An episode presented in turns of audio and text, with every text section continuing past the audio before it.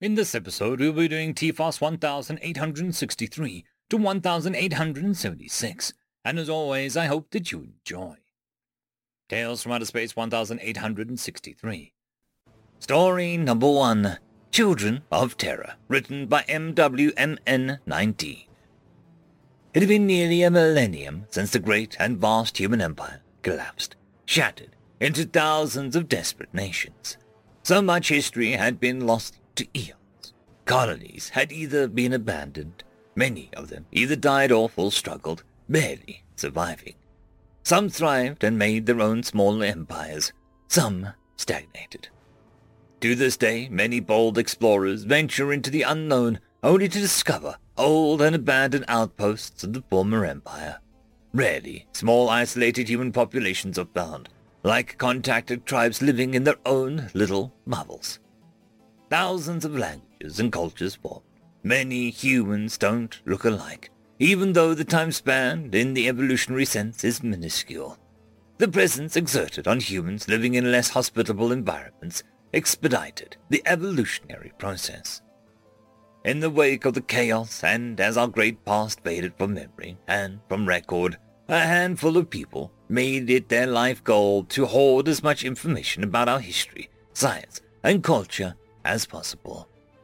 Such as the goal of the young man we see today, the lone wolf who goes through the void making ends meet with small jobs he finds as he ventures throughout the void. His small ship is considered ancient by almost everyone, but the contents within are even more so. Other than digitized information which is held in the vessel's computers, he has physical copies of books, an object which is considered to be a relic of an age long past. From many engineering books depicting old machines which are comparatively primitive with the technology offered, turbines and steam engines, internal combustion engines, and old building techniques. Science books which detail theories and equations. Some facts stood the test of time. Some were debunked long ago. History books which detailed the history of the cradle of human civilization, Earth. The young man is far, far from Earth. It is questionable if he even saw the planet itself. As a vagabond who visited many worlds in spite of his young age, Few decide to take the pilgrimage to the old world. Some people straight up deny that Earth was our birthplace, thinking that mankind has always been in the stars. The man sits at the helm of a small ship he commandeered for so long, red lights blaring as he panics and tries desperately to fix whatever's going on. Glancing here and there to the back, where the wealth of knowledge stands, he knows that death is highly possible he is in an unexplored part of the sector. Even if he admits a distress signal, it is highly unlikely that it will reach anyone in time. He is on his own. In his desperation, he finds a scan of the system he's in, and in a stroke of amazing luck, there is a planet which is hospitable for humans nearby. He sets course for the planet, using the little fuel he has left to at least land somewhere. The vessel creaks as the burning orange color of re-entry envelops the craft as it enters the blue atmosphere of this alien world. The young man fights with the controls as he tries to steer the vessel to land on solid ground. The clouds block his view, but he could see hints of ocean below. As he descends below the clouds, he can see the land in the distance, a heavily forestalled area with hills. He pushes an acceleration lever as far as it went to push the ship towards the land. The landing was not gentle. The trees eased the blow and damage that could have been catastrophic. The young man remained conscious throughout the ordeal, only slightly injuring himself during the not so graceful landing. When he opened his eyes, he was alive. He stood up from his seat to investigate the damage. He first checked the computers and storage room of the vessel he saw that the majority of the books and information were intact. A miracle. He put his suit on in case the sensors of the ship had been mistaken, then ventured outside to inspect the exterior damage. He could immediately see that the damage was irreparable. With the tools at his disposal, it would be impossible to repair the ship. Communications were down, and even if they were in function, it is unlikely anyone would pick them up. The forest around him was green and lush. Even from the inside of his helmet, he could hear the variety of sounds that the wildlife of this planet produced. He was cautious, observing his surroundings and that no predator has a jump on him. He's on the undocumented planet, after all. He grabbed a testing kit from his ship to confirm the atmosphere is breathable. Even though there is thick vegetation, it could all be poisonous for all he knew. As he clicked the small button on the device which tested the air around him, he could hear a shuffling from beyond the tree line. His gaze quickly came towards the general direction from which the sounds came from. He inspected that area in detail. He couldn't see anything, but as soon as he thought it was just his imagination, the bushes started to move, and from them emerged a large animal. The animal was familiar to the young man. It was a native animal from another faraway planet. It was a horse. And on top of the beast was another being clad in chainmail and an iron helmet. Soon enough, the figure was joined by another two beings on horseback. The first being removed its helmet and revealed a face, a human face. Just as the young man wanted to say something, the small device in his hand beeped. Atmospheric scan complete. Survivability 100%. The three men on horseback winced at the device they spoke an unknown language, but the four quickly came to a mutual understanding. We go up beyond the treetop and look into the horizon, the great forest stretching far. In the distance, smoke could be seen, indicating that a settlement was not too far from the crash site. The day turns to night, then into day again, accelerating. The smoke remains stagnant, joined by more lines of smoke every so often. Soon, we can see as the trees start to be cut down. Houses are erected and roads built. Soon, those houses become larger buildings, smokestacks, reaching high and spewing black smoke. We see the forest become a town, farmland spanning far and wide. Time slows down and we reach down to the place where the young explorer once crashed. A large building now stands here. The street outside is filled with activity. We see horse-drawn carts and wagons and even a few primitive cars rolling down the street. We enter the building, seeing the spacious interior with hallways in front of us, to the left and to the right. We go forward. We see countless works of art and artifacts dotting the hall. We look to the left and see thick glass panel. A plaque detailing the object held within is written in a familiar alphabet, the Latin alphabet. But it is in a wholly new language, containing some letters completely foreign to the original script. But the nature of this object is self-evident once we set our eyes on it. A book, old and worn out, fading letters telling us its name, the Holy Bible. We continued down the hall to see multiple examples of similar glass panels holding ancient artifacts, some of them foreign and some familiar. But the hallway has its end. At the end of the wall we come to a large circular room with a rounded roof. Painted in black with small white dots, it has the same look as a clear night sky. In the center of the room, it is a statue of a man in a spacesuit pointing towards the ceiling. In the center of the ceiling is a map of the continents of the mother planet. North and South America, Europe, Africa, Asia, Australia, Antarctica. There is a small plaque that only has one sentence written on it in two languages one in the old tongue called English, and one in the native tongue of those of this world. You stand on the shoulders of giants. Do not forget them, children of terror. End of story. Story number two, Ion Cannon, written by Pepulone. When we went into war with the humans, we quickly learned of their powers in battle, resulting in a war that lasted barely one of our lunar cycles. In case you're wondering, our lunar cycle is roughly two-thirds of the humans. Sure, the scariest weapons in both combatants were the planet-destroying weapons. Oh, wipe off that incredulity you're showing with your feathers. Every single species in the galaxy has a planet-destroying weapon, but using one is a certain signing of one's own extermination, so they're used only as a weapon of last resort. For me, besides those ultimate weapons, there are two human weapons that for me are simply the scariest. Two kinds of ion cannons. The first one is the flying ion cannon, The three Zerk long dreadnought built around a cannon. That's about, uh, almost two kilometers.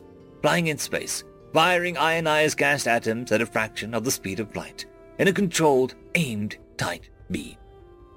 In the vacuum of space, it is as devastating as relativistic projectiles, but within a planet's atmosphere, it plasmatizes the air around the beam, becoming pillars of fire that consume everything within one zerk around it, and it still hits with the devastating of a planet bombardment projectile, only without a large crater. Just a small one as the invariably military target's munition depot exploded.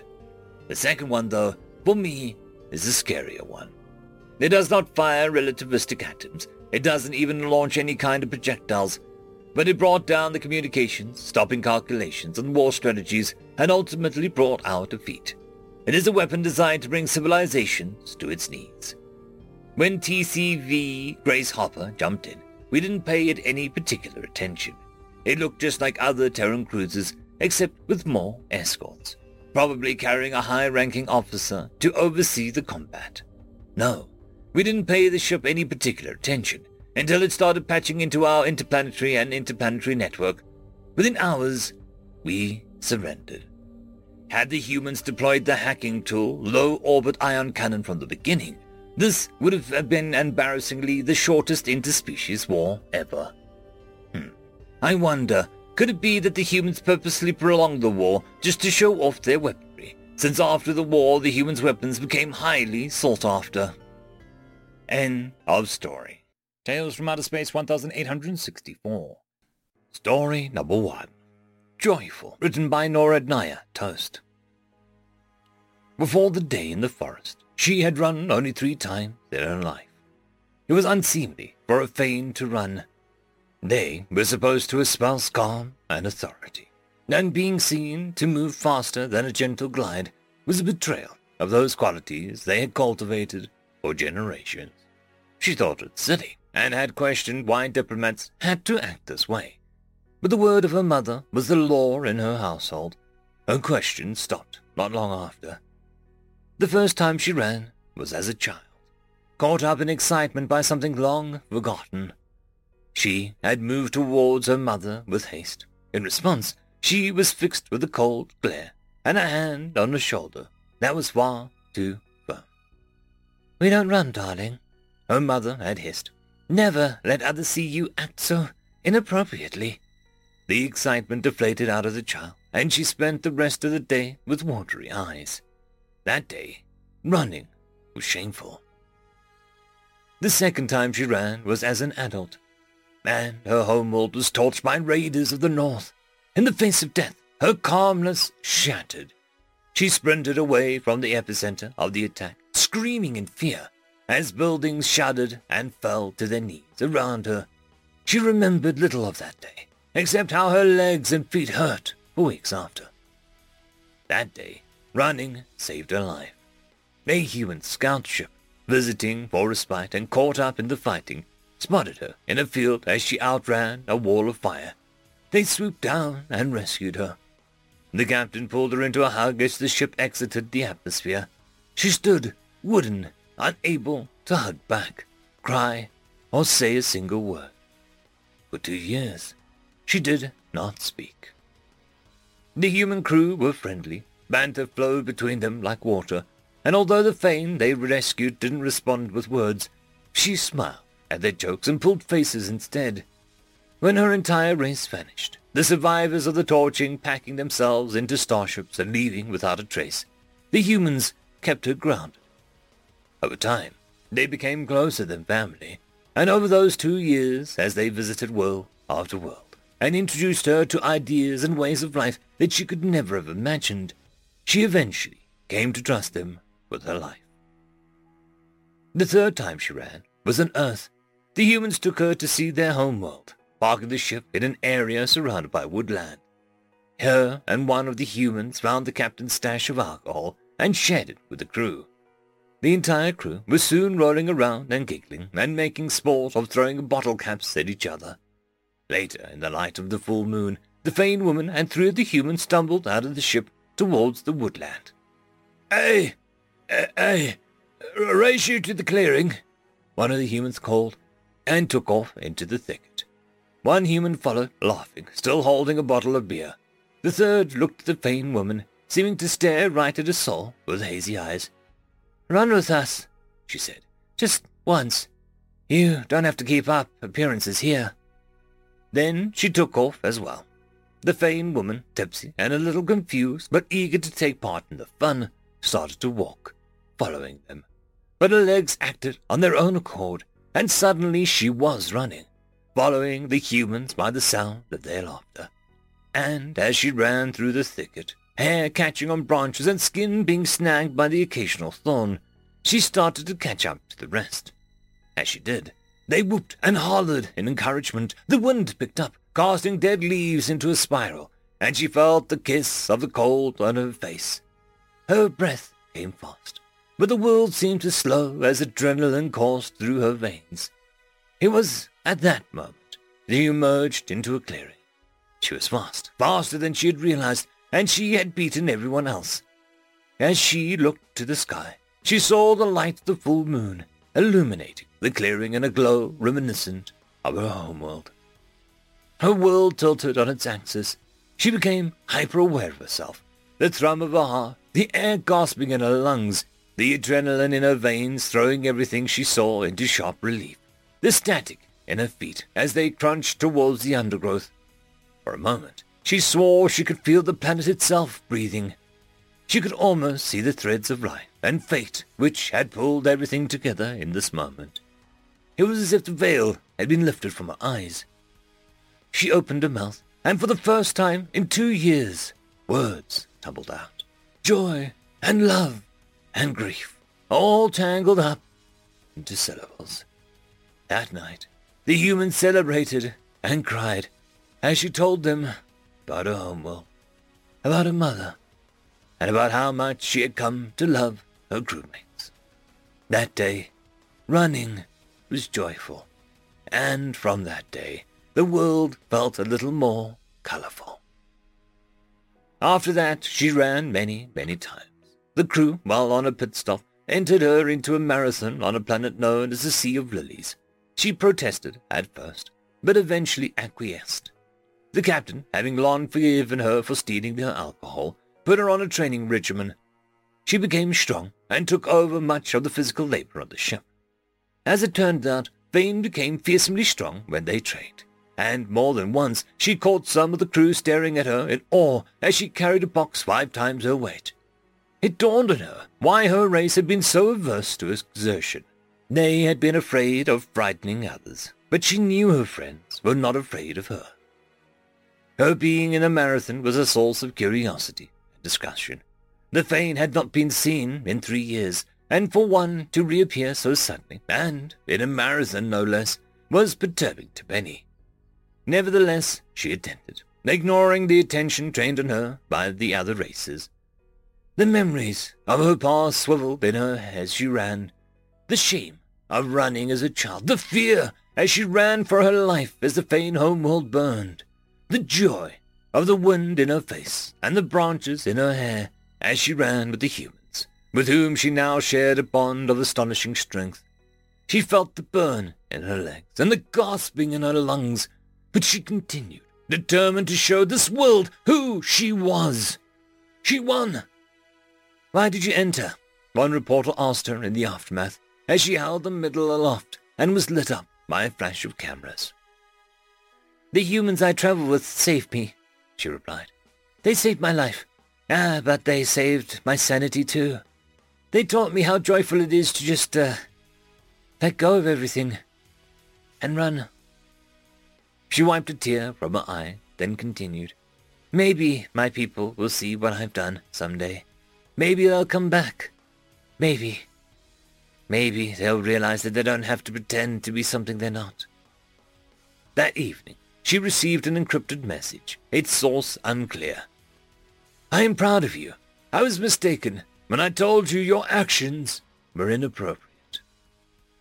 She would cherish that message for the rest of her life. End of story. Story number two. The Lost Song, written by a glass of whiskey. In summary, the ordering of the planets forms a secret message, no doubt left behind by some immensely powerful ancient being. Today I've deciphered and shown that message to you. It had been a long presentation, but he felt he nailed the finish, although the last half an hour was more of a mixed result. Loud snoring from his only audience member was a large part of that. It had really screwed up his rhythm. Yes, yes, you're a nutcase, said his still slightly dazed audience. He had woken up to the sound of air horns, some kind of demonstration on how messages could be stored in short and long blasts of sound. Those long parts had really made an impression on him. The audience member continued. Already knew that. Got that memo and the presentation, unfortunately. You can stop with the sales pitch and the air horns. Just tell me, why are you here? There was some scraping of hooves. Uh, need to borrow your spaceship. No, you don't. Remember what happened the last time? Come on! Oh, that, that was one time. Wanted to watch a supernova, was it? Did a bit more than scratch the paint, frankly. I'm surprised you even survived. And now you want to do it again? No, no, didn't you listen to a word I said? Ancient civilization! Secret message! Come on! Right, and no murder bots this time. That hardly ever happens. Twice. It's happened twice. With a deep sigh, he took a look at his crazy friend, then reached deep within and found forgiveness, in the hope that he might get to witness his friend making a very large and silly fool of himself. Fine, I'll let you borrow my spaceship. Whoa! It had been an unlikely victory, but a fine one. But I'm coming with you, and I'm flying. What? But, but what if there are murder bots? Yeah, this time we check before there is murder bots there, not after landing and seeing them scramble all over the ship trying to get in. They walked to the spaceship and prepared the necessary supplies, such as snacks. All right, let's go. Where is this place anyway? I just showed you on this chart over here. Uh, look, it's here. Looks like a bit of black to me. Of course it does. It's in the middle of space. So most likely this is just a space trip to the middle of nowhere where we'll find nothing before going home. No way! Ancient beings, code. There's a hundred and ten percent guaranteed chance. One hundred and ten percent guaranteed chance later. Right, now we are here, and there is nothing. Uh, can we go home now? You need to reduce your velocity a little bit to the left. Okay, done. Now we are still in the middle of nowhere. Can we go home now? Wait just a minute. I think I'm starting to hear it. Hear what? The song! That's what we're looking for. The code talks about some strange song. Oh, you're just, uh... Hey. You're right. You're... You're actually right. You don't need to sound so surprised about that. Shh! Let's just listen. End of story. Tales from Outer Space 1865. Story number one. Home Away from Home, written by C-SPAN. The irritating thing about faster-than-light communication is that, in order for it to be truly effective, it has to be invented twice. Sure, it's nifty to have lagless telecommunications across a whole planet or directly remote control over rovers on Mars, but that's nothing compared to interstellar communication. The problem is, in order for there to be interstellar communication, there has to be someone to talk on another star. Going to other stars solely to talk to the place you just left is a bit of a silly idea. So that leaves aliens. And since there's no practical way to talk with said aliens without a faster-than-light communication system, both ends of the conversation need to invent an entirely separately. When humanity first switched on its interstellar telephone for the first time, everyone was pleasantly surprised to find someone else already on the line. The aliens, who had been patiently sending out messages and waiting for a response for about fifty years, were overjoyed to finally have someone to talk to. Well, talk may be a strong word. For reasons that nobody without multiple doctorates could adequately explain, FTL communication was limited to binary on-off signals. This presented several challenges. Imagine, for a moment, you are locked in a small room with nothing but a light switch. You are informed that you have a counterpart in another room, who you have never met before and whose language you do not speak. Your light switch controls the light in their room. They have an identical light switch that controls the light in your room. Your task is to accurately convey complex messages to your counterpart and receive messages in return, using nothing but the light switch. This is roughly analogous to the challenge of two newly connected species faced. Fortunately for everyone involved, there were a whole bunch of very smart mathematicians, linguists, scientists, and experts of all fields on both sides of the line. And a viable communication standard was worked out. The fact that it took three decades was actually seen as a major accomplishment. Of course, a species doesn't get to the level of interstellar telecommunications by being content with things and everyone involved was eager to actually meet their new potential friends from across the very large pond. Unfortunately, while both species were located in the same galaxy, they were still multiple trillions of kilometers apart. Physics was just barely okay with sending massless particles faster than light, but decided to draw a hard line at sending mass. Any and all attempts either failed utterly or caused physics to throw a hissy fit and storm off in a huff resulting in regions of space where the laws of time no longer function properly. Or something. It's not like anyone was ever kind enough to return and tell everyone what was going on in there, so faster than light travel was off the table. Both species attempted to solve the distance barrier in different ways. The aliens, being the much more sensible of the two species, continued to try and develop faster than light travel, and also invested heavily in telepresence robotics to better emulate actual face-to-face conversations. The humans collectively decided that the aliens were taking a boring approach and opted to just pop by for a visit. Preparing ships for a journey that would last millennia is a difficult task. There are no gas stations in interstellar space, so each ship needs to be its own entirely self-contained ecosystem. It turns out that building a perfectly sealed ecosystem that would be able to sustain itself for millennia is hard. So hard, in fact, that it was deemed easier to take a pre-built ecosystem and just move that instead. Fortunately, there was a very handy pre-built ecosystem just laying around called uh, Earth. Moving an entire planet through interstellar space is a bad idea.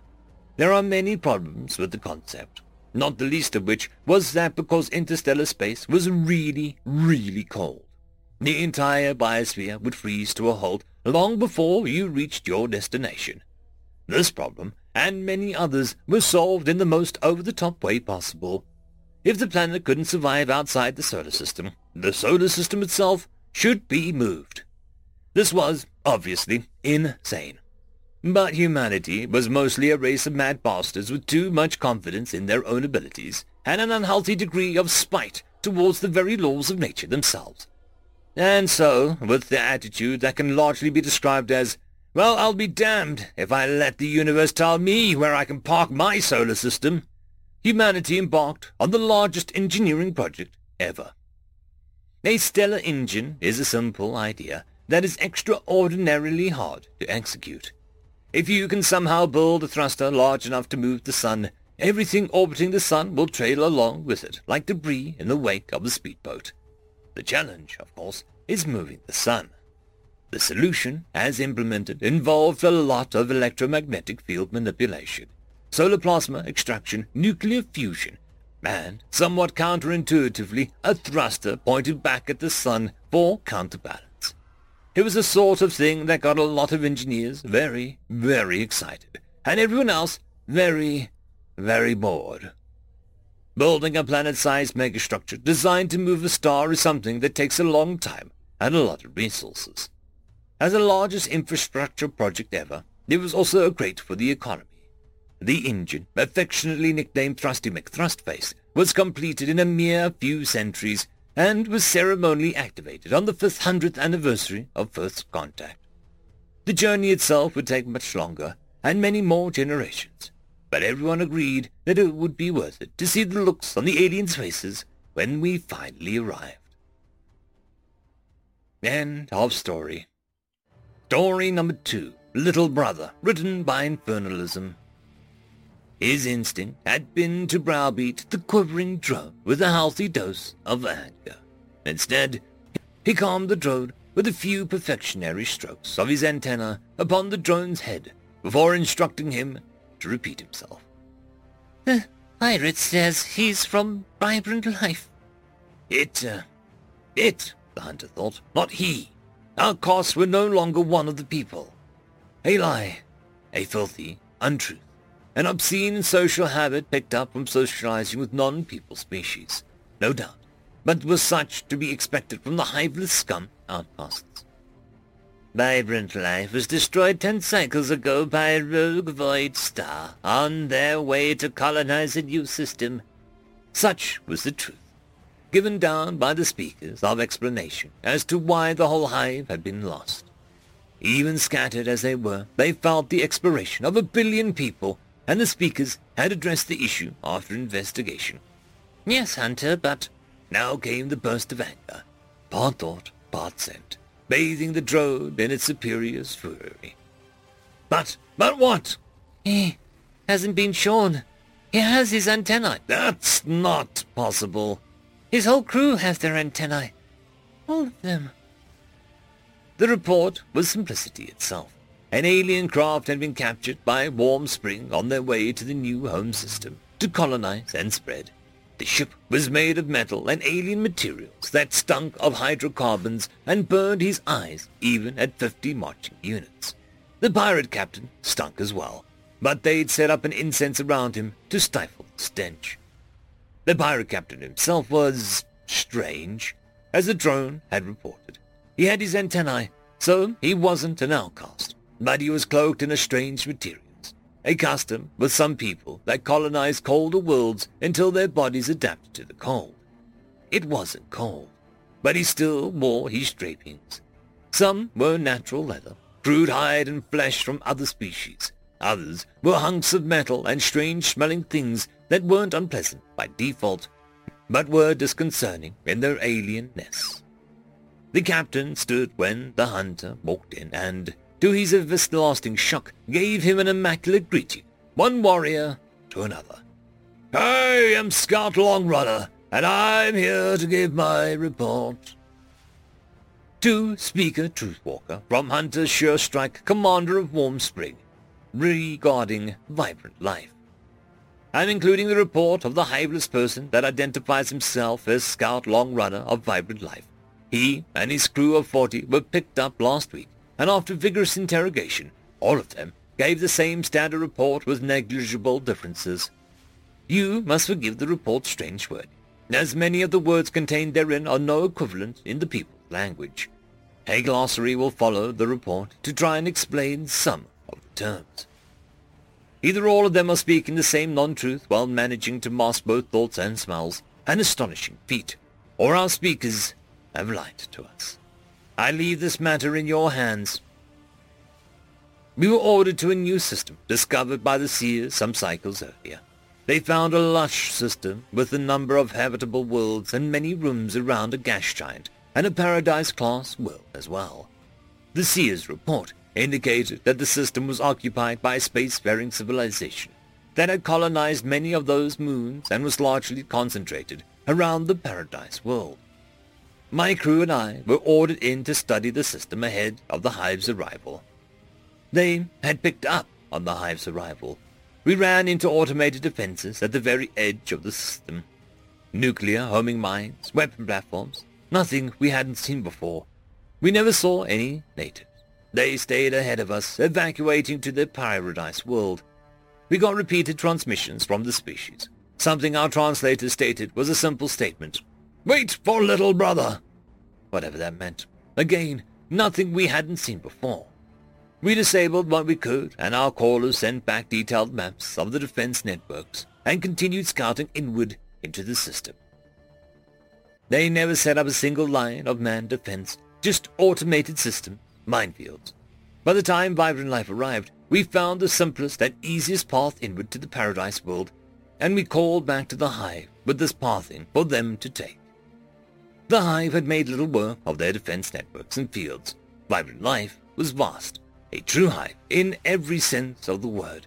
It dwarfed some of the moons of the system and carried enough firepower to decimate a world without pause. The species on this paradise had no idea what was coming for them. They had one last line of defense between their moon and the paradise itself. A vast, almost half-spherical network of weapon platforms and automated nuclear missile systems that appeared to be proximity-oriented. So, Vibrant Life simply moved around to the far side, negating this lethal defense entirely. Like many species, this one did not think in three dimensions, or so we assumed. Once the hive had moved to the far side, they set off their singularity bomb, a focused, aimed singular, a void star that was placed in the hive's flank, catching the hive between the weapon network and the deadly grasp of the void star's gravity well. We watched as the hive was struck between the two, horrified, but then cheered as the hive righted itself and found a balance between the two. We sang the song of conquest as the hive's surface rippled and opened to show a thousand thousand plasma cannons coming to bear on the alien metal cities below. When the hive began to splinter, we had no idea what was happening. It began to burn and melt almost at random. The fields of cultivated plasma cannons melting and bubbling, the great cavernous hangar bays burning. Thousands of attack craft burning in their bays and berthing pits, I can still hear the screaming as they died. Chaos then. The speakers were shouting a dozen directives at once, their unity broken by the pain and burning of the hive. We, at the same time, were frantically trying to find out what was happening. One of my watchers screamed into the connection to switch to infrared, heat vision. We had and nearly burned out all three of my eyes. It was coming from their star or rather from a small world orbiting their star, lancing beams of concentrated light, a makeshift laser. Three of them, reaching out from that small burnt world, cutting into the hive, cutting it up like you would do an overripe bit of fruit. The hive was caught between a lethal weapon platform and the Void Star's raging gravity well. The only way forward was to crash into the planet itself. The other was to go back and go around, and that meant exposure to those lethal lasers for the whole way. So we watched as they tried to brave the weapons platform, and watched as our hive got torn apart. Billions died as they ejected from the hive in a survival craft, and they burned them. In the visible spectrum, they simply exploded into carbon dust. Every part, every person trying to escape the hive was burned alive by those invisible beams like a great god wiping them away with a swipe of his claw. When the cannons were silenced and no more pods emerged from the dying hive, eight thousand thousand metal ships lifted off from the paradise world and descended onto the vibrant life. We fled, and we've been running and fighting them ever since. I was a scout, but now I am the last remaining hunter, seer, and speaker of the vibrant life.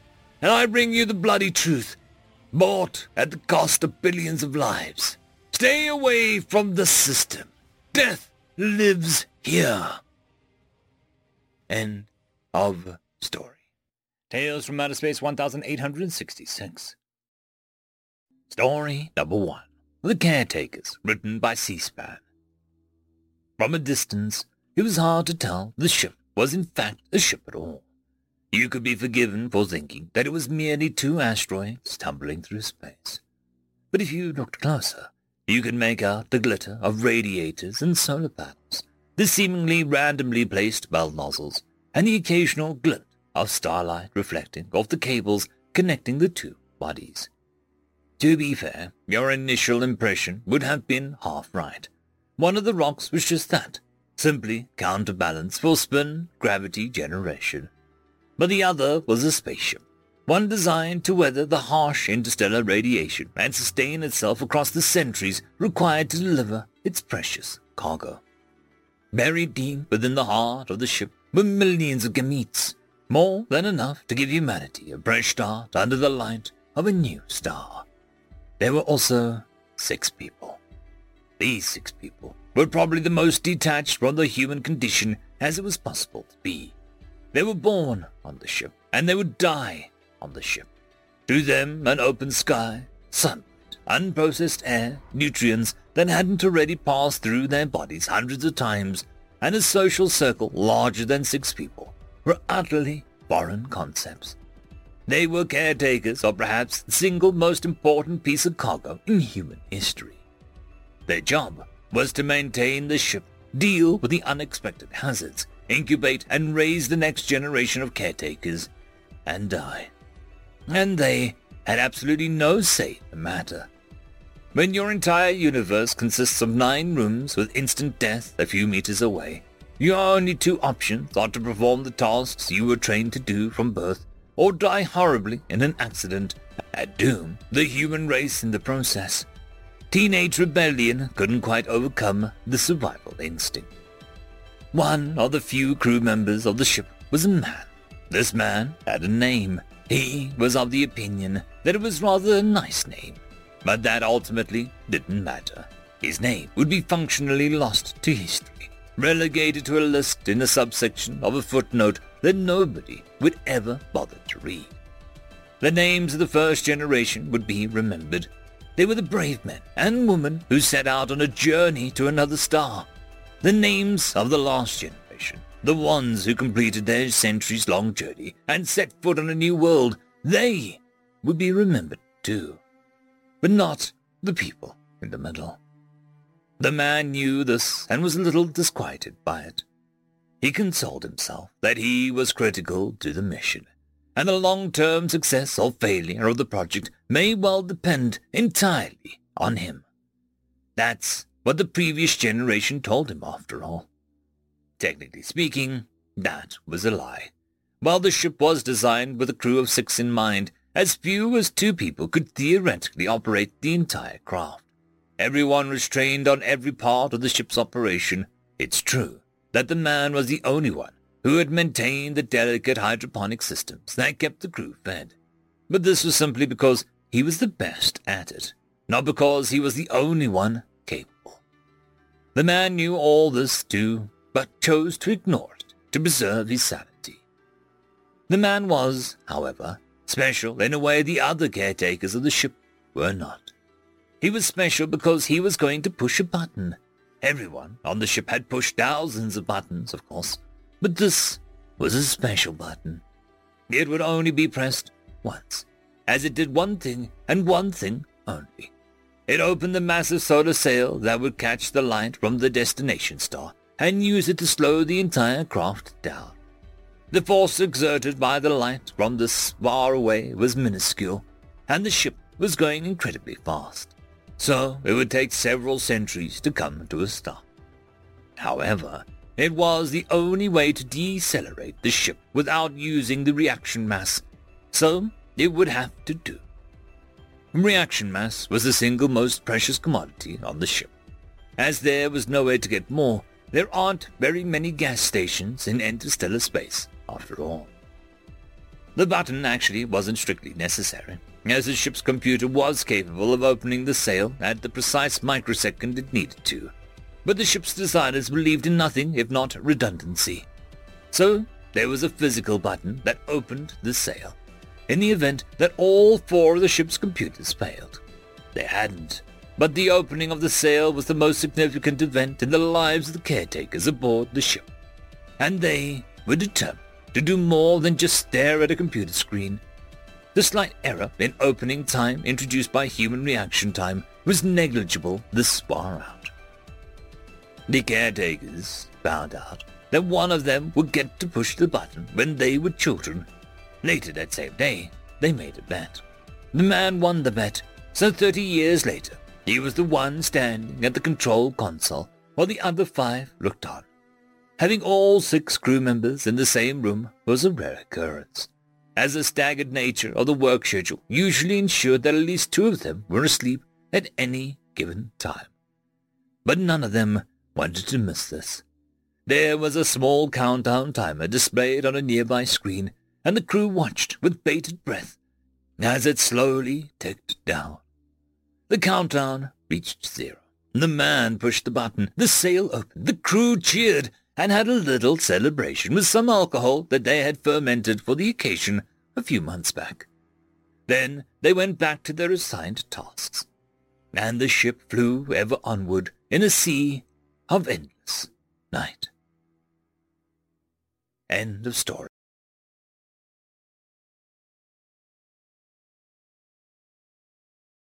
Story number two. May Your Fortunes Hold. Written by British Tea Company. Battle cruiser Kongu was leaving formation. She was a nameship of the Kongu-class battlecruisers, one of the favorite warships of the Sol Imperium's navy, praised for their versatility in any operation. Kongu herself had served in many missions for over a decade. The ship and her crew having had many changes, upgrades, and awards over the past ten years. Though she was no longer the most advanced ship in the fleet, she was certainly still the most decorated. The Admiral may have threatened a court-martial, but this was going to be an honorable discharge. Battlecruiser Kongu's shields held against the wave of alien fire. Her hull buckled as her generators fumed, but she held. She was as loyal as this crew, ready to do her duty in the line of battle. Her primary guns sent another volley, scratching another alien destroyer. The rain of torpedoes, which sent her shield strength down to 60%, did not dissuade her or her furious charge into the Armada. The chief engineer reported his work was done. The admiral, ranting and threatening, had gone to a desperate plea. The captain smiled and rubbed his locket one last time. The shot glass was emptied next to it. There was one last thing about battlecruiser Kongu that only few people still knew, though none of the other Kongu classes had this problem. It was discovered after the fact that the warp core of the Kongu herself had a design flaw, which could potentially cause a hazardous breach in subspace if improperly handled, or in this case, properly handled. A well-aimed shot took the Kongu's conning tower her hull began to glow as though she was dying, but she continued to drive. A last array of torpedoes was sent in defiance against the alien menace. The captain stared at his communications officer and gestured him to move over. He stared at the locket once more before caressing it to his heart. To the rest of the Imperium, he began as the countdown until subspace detonation began and in the final moments the captain thought of his father, the admiral of the fleet. He thought about his crew, their families. He thought about his, the woman in the locket. He thought about his enemy, the thousands of ships which he had plunged straight into the midst of. May your fortunes hold, for we will be watching in Valhalla.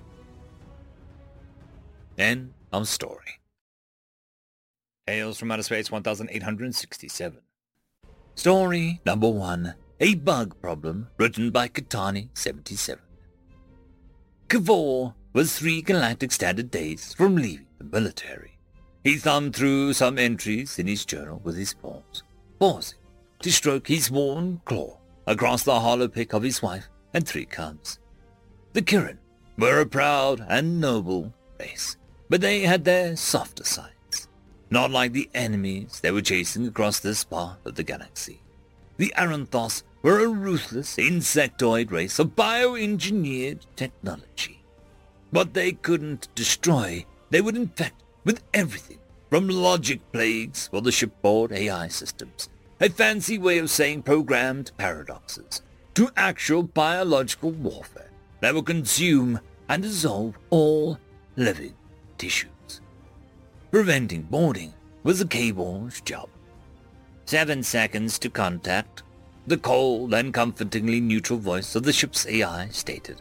Kavor and his squadron of shock troopers manned the main airlocks, waiting for the telltale thud of a boarding vessel latching to the side. Be ready, men. Bio shields in maximum. A thick smell of ozone filled the air as the personal shields energized around them giving each trooper a faint light blue glow. Dud! The ship shuddered as the boarding pod latched onto the airlock, extending its tendrils around the side of the ship. A metallic gnashing could be heard outside as the mandibles of the half-organic, half-machine began chewing its way through the airlock doors. Soon, the Aranthos would begin spewing out the maw of the boarding pod's orifice. Gnash, crunch, gnash, crunch. Airlock integrity field failing, the AI chimed in, slightly more stilted than usual. The plague, Cable thought to himself. We'll all lose AI's control of the ship. Trooper Tadal, secure the shipboard AI. Cable looked over his shoulder to see a trooper enter the core room and a second later, the confirmation of the AI had been deactivated. A new trick that they had learned in dealing with the Aranthos. Form up! Squad A on me! Squad B at Junction 3. The orders conveyed a confidence that K-Wall did not actually possess at that moment. The ship's automated system sounded off, Hull breach! Emergency! Hull breach!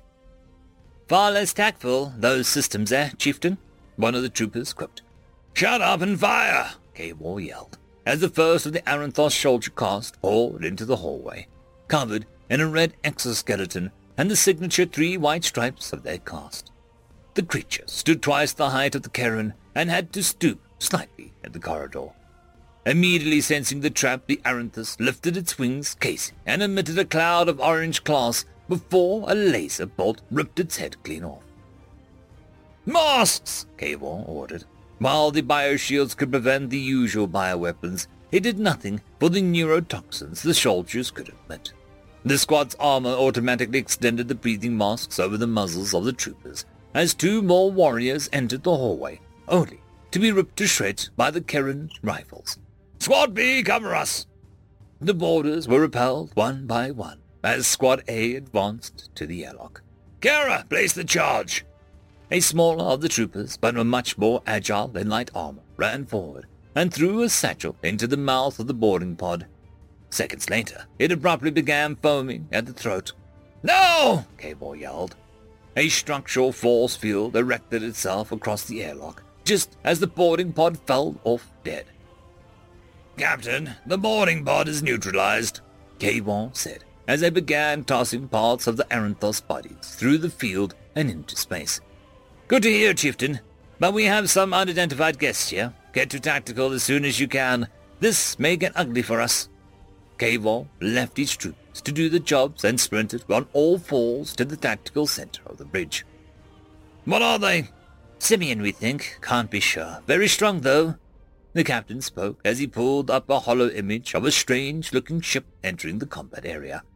You only got half the boarding party visiting you because it looks like the Aranthos were already dealing with these creatures. He mentioned as the image zoomed out to show the majority of the Aranthos fleet focusing his attention on the new ship, and losing badly. The ship appeared to be roughly rectangular, with a long row of cargo containers and tanks trailing behind. Several gun placements were rapidly tracking and destroying Aranthos ships all around. Suddenly, the communication system lit up. Dutho, sir, came across the ship's comms. Engineer Galt re-engage shipboard AI as soon as the rogue logic plague processes are cleared, the captain said. Galt ran to the core room as fast as his legs could carry him. After a few moments, AI engaged, sir, came the reply. Ah, R-69, are you online and functional? Captain asked the ship's systems. Yes, sir. Performing battlefield analysis. New species discovered. Does not match any known records. Analyzing. Complete. Species calls themselves humans and originate from a star projected to be near here, as the human's vessel does not appear to be capable of warp travel. Negotiating with human communication systems. Compatible radio wave systems detected at 27.185 MHz. Sending linguistics codex. Human vessel contains AI of similar capability. Negotiating. Negotiating. Success. Language exchange added to Universal Translator Matrix. The communications was repeated in Karen. This is Deep Space Hauler Snowman of the Sol System. We see that you got a bug problem. We'll have it cleared up in a few minutes, then maybe we can grab a beer. Snowman out. End of story. Story number two. Meeting the neighbors. A first contact conversation. Communications link online. Humanity. Hi! We're humans, and we come from Earth. We're new to the galaxy and very excited to meet another intelligent race. Kabisky. Yes, yes, we know. You've been shamelessly broadcasting attention-seeking transmissions all across the cosmos for centuries now. Oh, wow. So our messages were being received all along. Unfortunately. Now, um, if you'll excuse us, we're very busy. What? Wait. Don't go. We haven't even properly introduced ourselves yet. uh, make it brief. Well, for a start, we'd just like to say how much of an honor it is to meet you. This is a really big moment for us and... Uh, get to the point. Oh, so, um... Uh, how about we open lines of diplomacy and trade? Why the hell would we want to trade with you? Um... We have a vibrant culture and a booming industrial complex, and I'm sure we have something of value that you guys might want. Right? You guys don't even have miniaturized dark energy reactors, do you? Uh... No? It's amazing that you primates ever made it to space. Okay, look, I know you guys probably have a lot of amazing technology and stuff, but could you not be so condescending? We're trying to be friendly here. I'd rather not be friends with a species of hairless monkeys that spends entire workdays mindlessly checking their social network news feeds. All right, uh, I guess we're not exchanging Facebook friends requests, uh, but at the very least, can you let us observe you guys a little? We really are excited to meet you. And there's so much that we can learn from you. Uh, uh, please, we'll make sure to stay out of your way. Do whatever you want. Can we go now?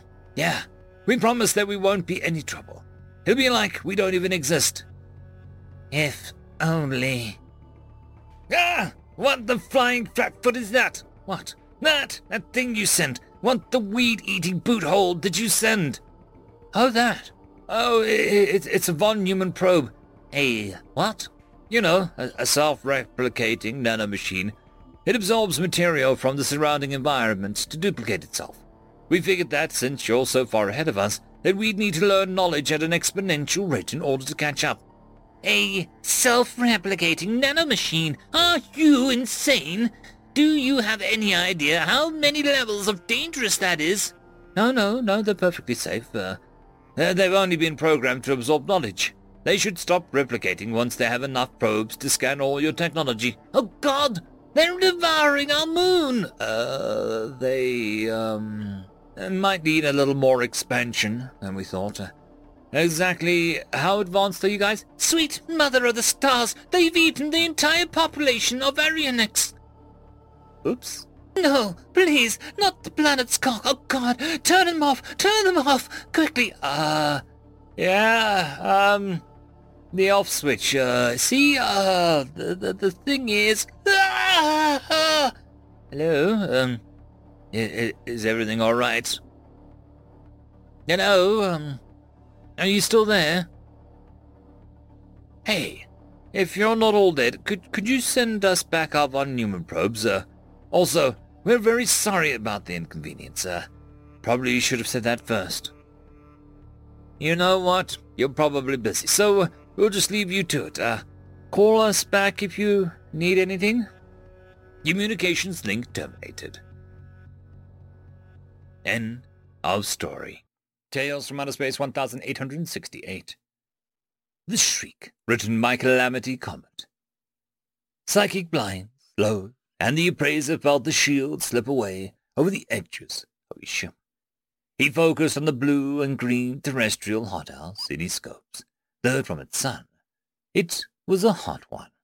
The appraiser did its breathing exercises and held the world firmly in its mind eye. He slipped the world's boundaries of the ship and leapt across the astral plane. He felt the black of space on his face. He felt the coolness of the immediate boundary layer through which all psychic energy flowed. His superiors had an interest in this blue marble. He was to probe its psychic defenses. He was to determine whether it could defend itself, and if it could not. The two men in suits parked their car. The walk into the Pentagon was a long one, and it was a hot summer.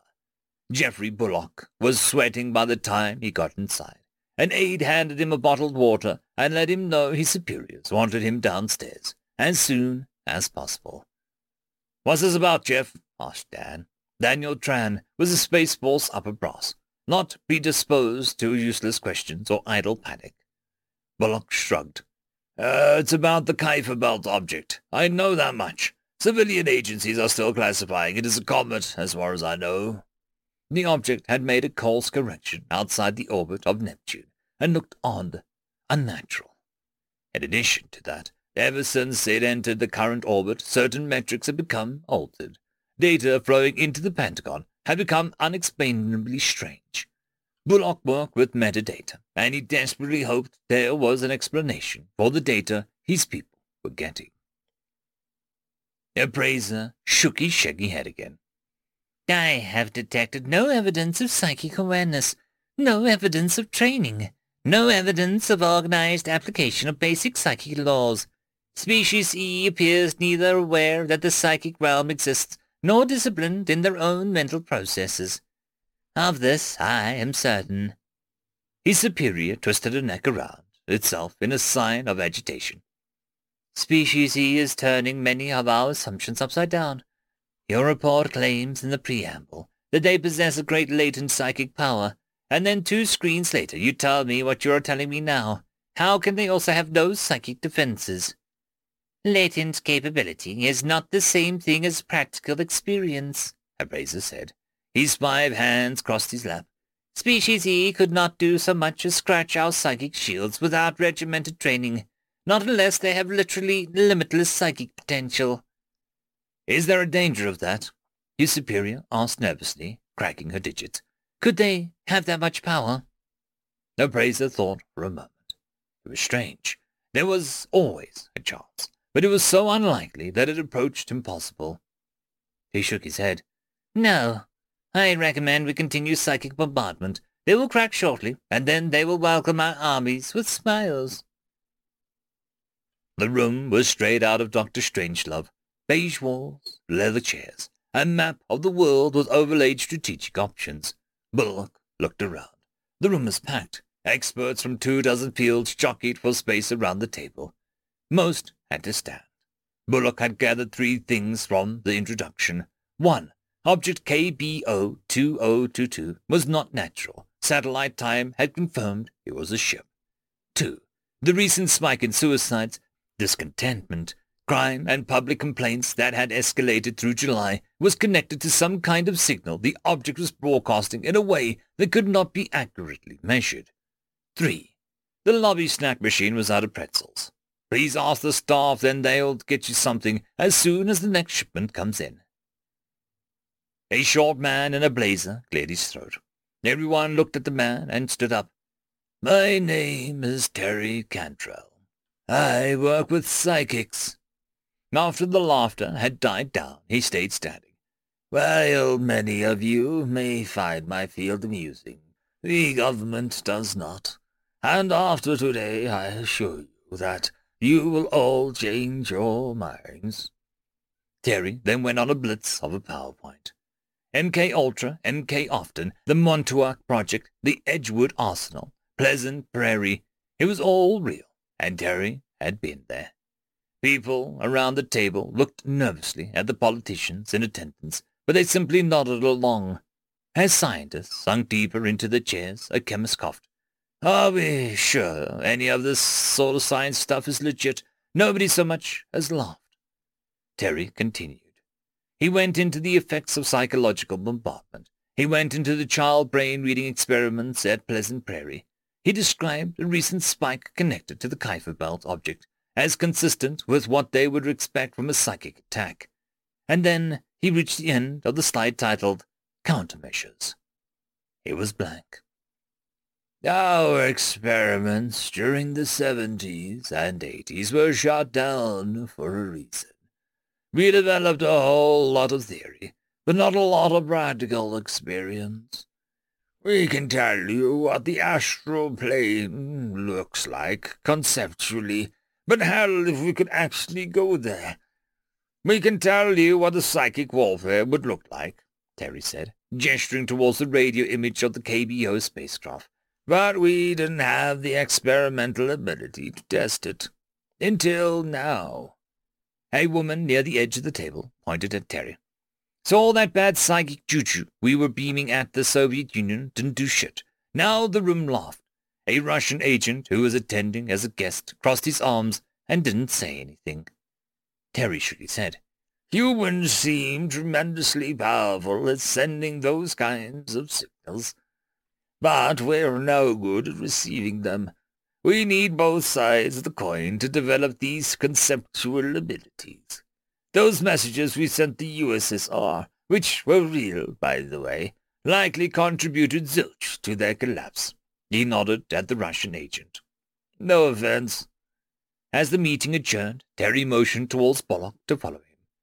Then, as a group of a few others diverged from the main group in the lobby and went down an elevator, eighty stories down, Terry looked at Bullock.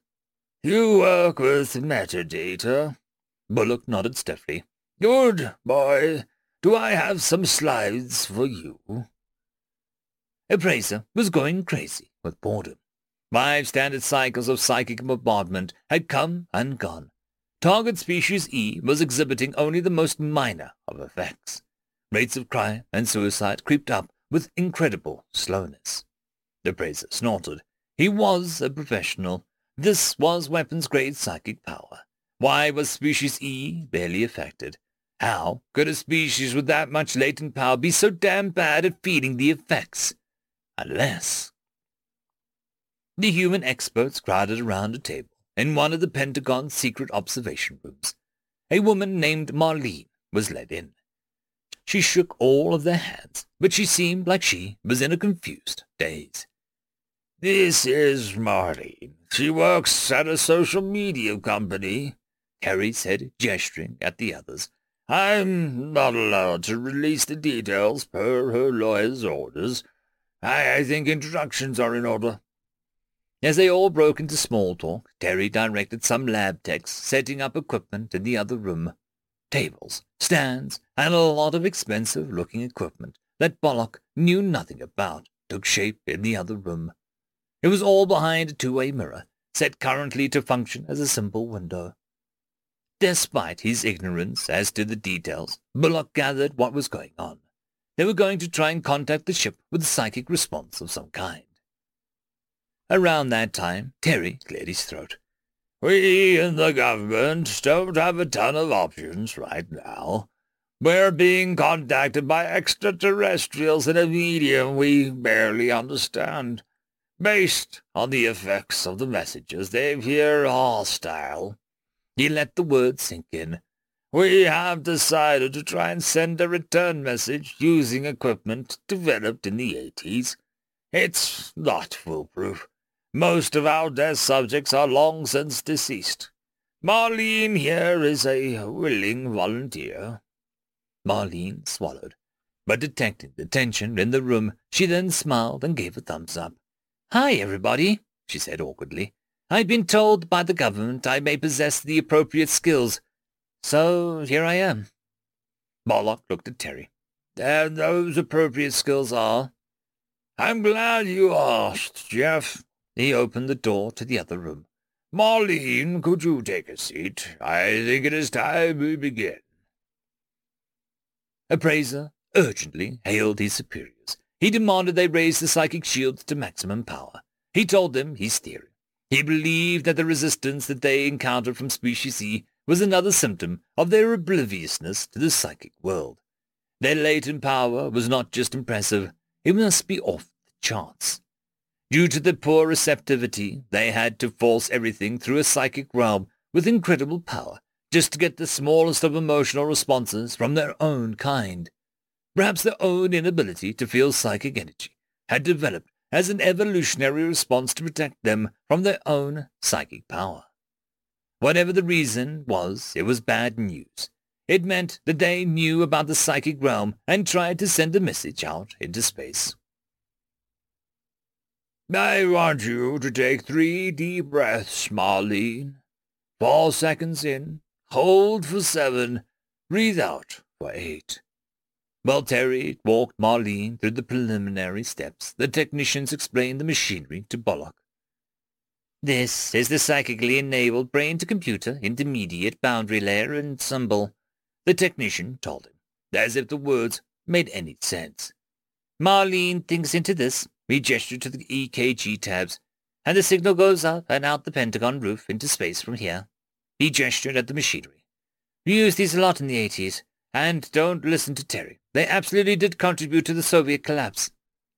Terry sheepishly grinned. Maybe a little, he said, making a gesture with his forefinger and thumb. We used a lot of power in those experiments, but we'll be using only a fraction of that for this test. Bullock felt his stomach knot up. Bullock watched Marlene as she was finishing up the breathing exercises. I still never got an answer. Why have they picked you to send out the first message? Marlene took a final deep breath. I uh, work for Facebook. The lawyer shook her head. I worked for an unspecified social media company. I was a content management analyst. And that means what exactly? asked Bullock, shaking his head. I browsed the site checking reported posts and comments to determine if they violated our standards. I saw a lot of crazy stuff. Cartel killings, smut films, all sorts of sexual stuff. The brick video, y- you name it. I saw it. Worse than you can guess. Terry shook his head.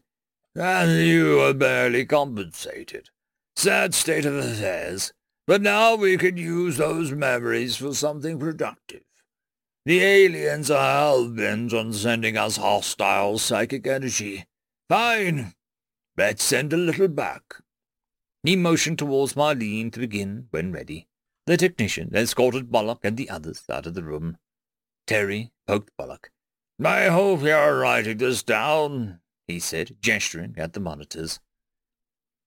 Do we think this will have any effect? Bullock asked Terry, as the machinery powered up. No, Terry said bluntly. There is no reason an alien race that's developed psychic warfare wouldn't be able to defend against one that hasn't. It's not like our latent powers are that high, right? This will barely scratch the paint on their mental shield. It's just to let them know that we know what's up. A technician spoke up over the intercom. When you're ready, Marlene, please recall the video or image that caused you distress during your past employment. Visualize it in your mind. On command, I want you to hold it on the top of your head. Take a deep breath and focus it at the EKG tabs on your scalp. Feel it pass into the machinery. Feel it exiting the room. Let it go. Let your discretion, please, begin. When the shriek hit the fleet, the Appraiser barely had time to feel the psychic shields collapse under the strain. It was instant. They had diverted power from weapons and engines. They diverted it from non-essential functions. Administrative AI focused everything on the psychic shields. Throngs of psychics demanded with their minds that the shields hold. The shriek had emanated from a blue-green world that hung in space, that blasted species E had sent it. Appraiser had warned of the possibility. His superiors had taken precautions. It wasn't enough. The shriek roiled through the immediate boundary layer, traversing far faster than light. It practically boiled up through the mentalist shields. It melted minds. Every alien it killed became fuel for it to amplify its own signal. It became mimetic, aware of its own existence. The most dangerous kind of psychic weapon. Alarm spread. The astral plane went black. The energy jabbed violently at his third eye. Appraiser screamed. He held out his arms. He fought it tooth and claw. He opposed it with all of his might.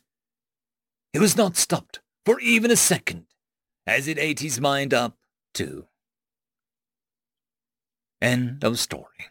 Tales from Outer Space 1869. Story number one. Hero of Antelope's Run.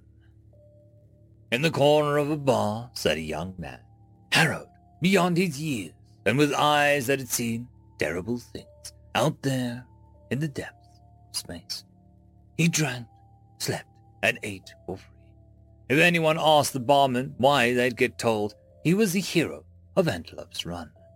If anyone asked the man in person, well, they got another story entirely. Tonight was one of those nights.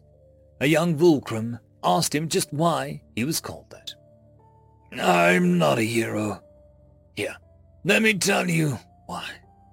Now, when I was younger, I wanted to join the Navy, except they didn't really care to hire me. So I ended up washed out, up at a bar, kind of like this one. On that night, the bar was empty but for me, and two other regulars. Oh, and the barman. So those two regulars, Captain Jeb, owned an old tramp freighter. Half dead it was, same as him. Never left the station. Then there was Molly, crack pilot once, then ended up getting hooked on Regalis. The man paused and looked at his drink. So there we were. Then everything went to hell. Entire station shook and groaned. Then we red alert went off. Unholy noise it was. Only thing worse was the silence after. Lights went out. Pretty sure that was life support went too. We'd all be dead except for Captain Jeb started yelling.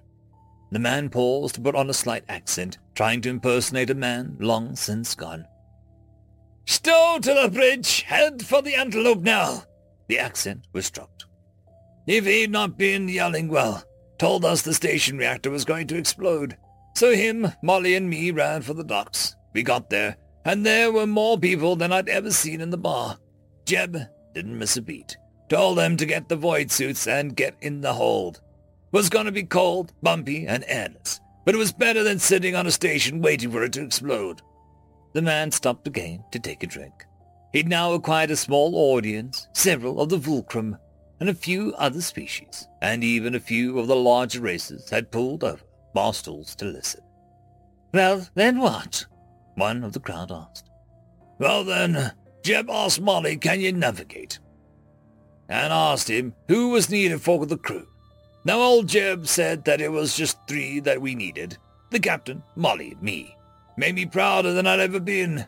We got her away just as the station went up. The old captain fired the main engines to get us away in time. Now that kind of force puts some strain on you, and the captain lost a long war with his heart with that. We came to, and uh, we knew he'd not wake. Another pause, and the crowd looked at each other. Dire straits, indeed.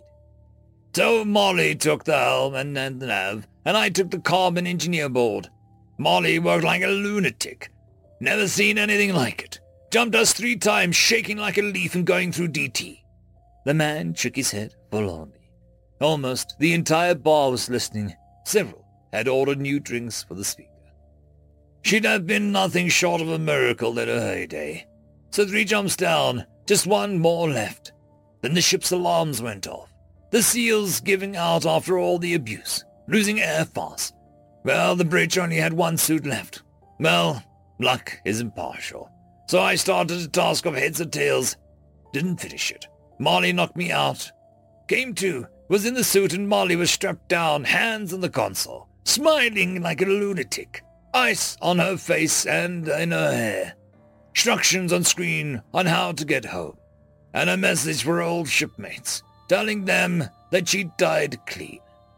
So, I did as I was told. Made the jump like she said. Everyone calling me a hero. Wasn't me. I just did what I was told. When they tell you of the hero of Antelope's Run, you tell them the real heroes were Molly and Jeb. The man finished his story, and the bar was silent for a while. Unsure of how to respond, eventually the man finished his drink and stood. Someone called out, So what's your name then? The man laughed. Doesn't matter, was all he said as the door swung shut behind him. End of story. Story number two. A Sliver of Humanity, written by British Tea Company. There are many names for the creatures that invaded our galaxies.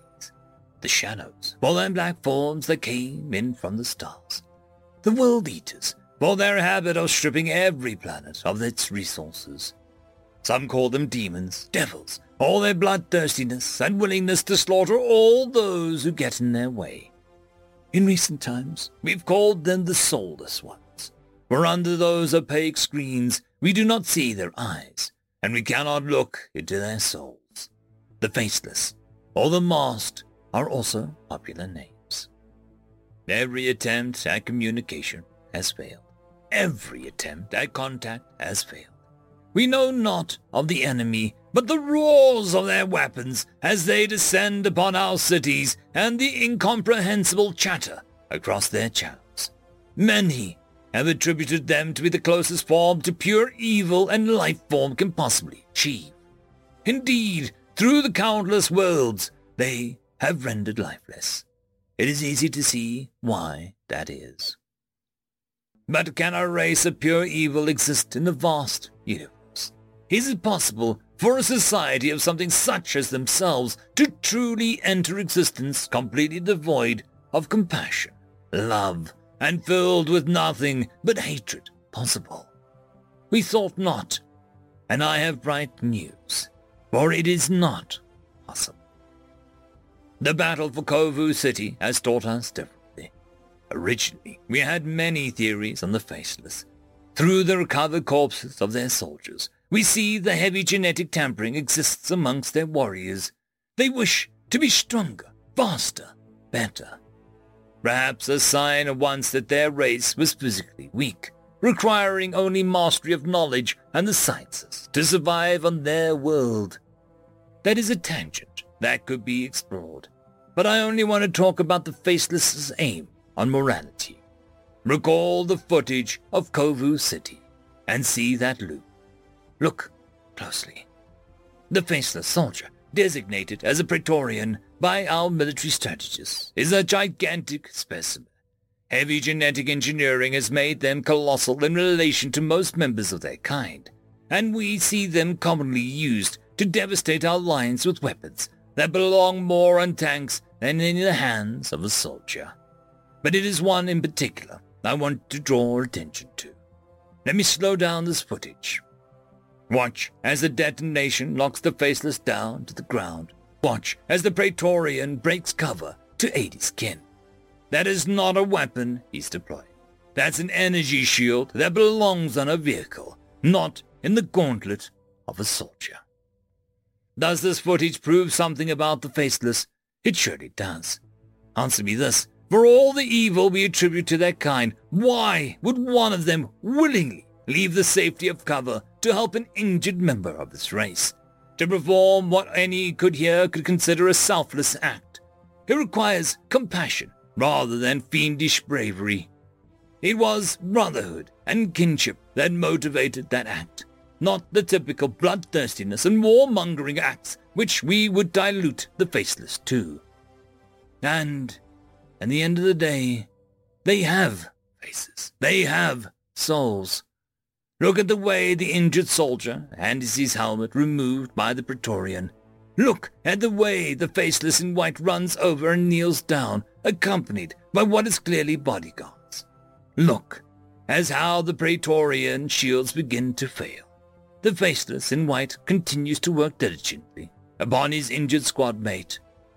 If they have kinship between themselves, their now theories that they have a hive mind or genetically weapons simply cannot be true.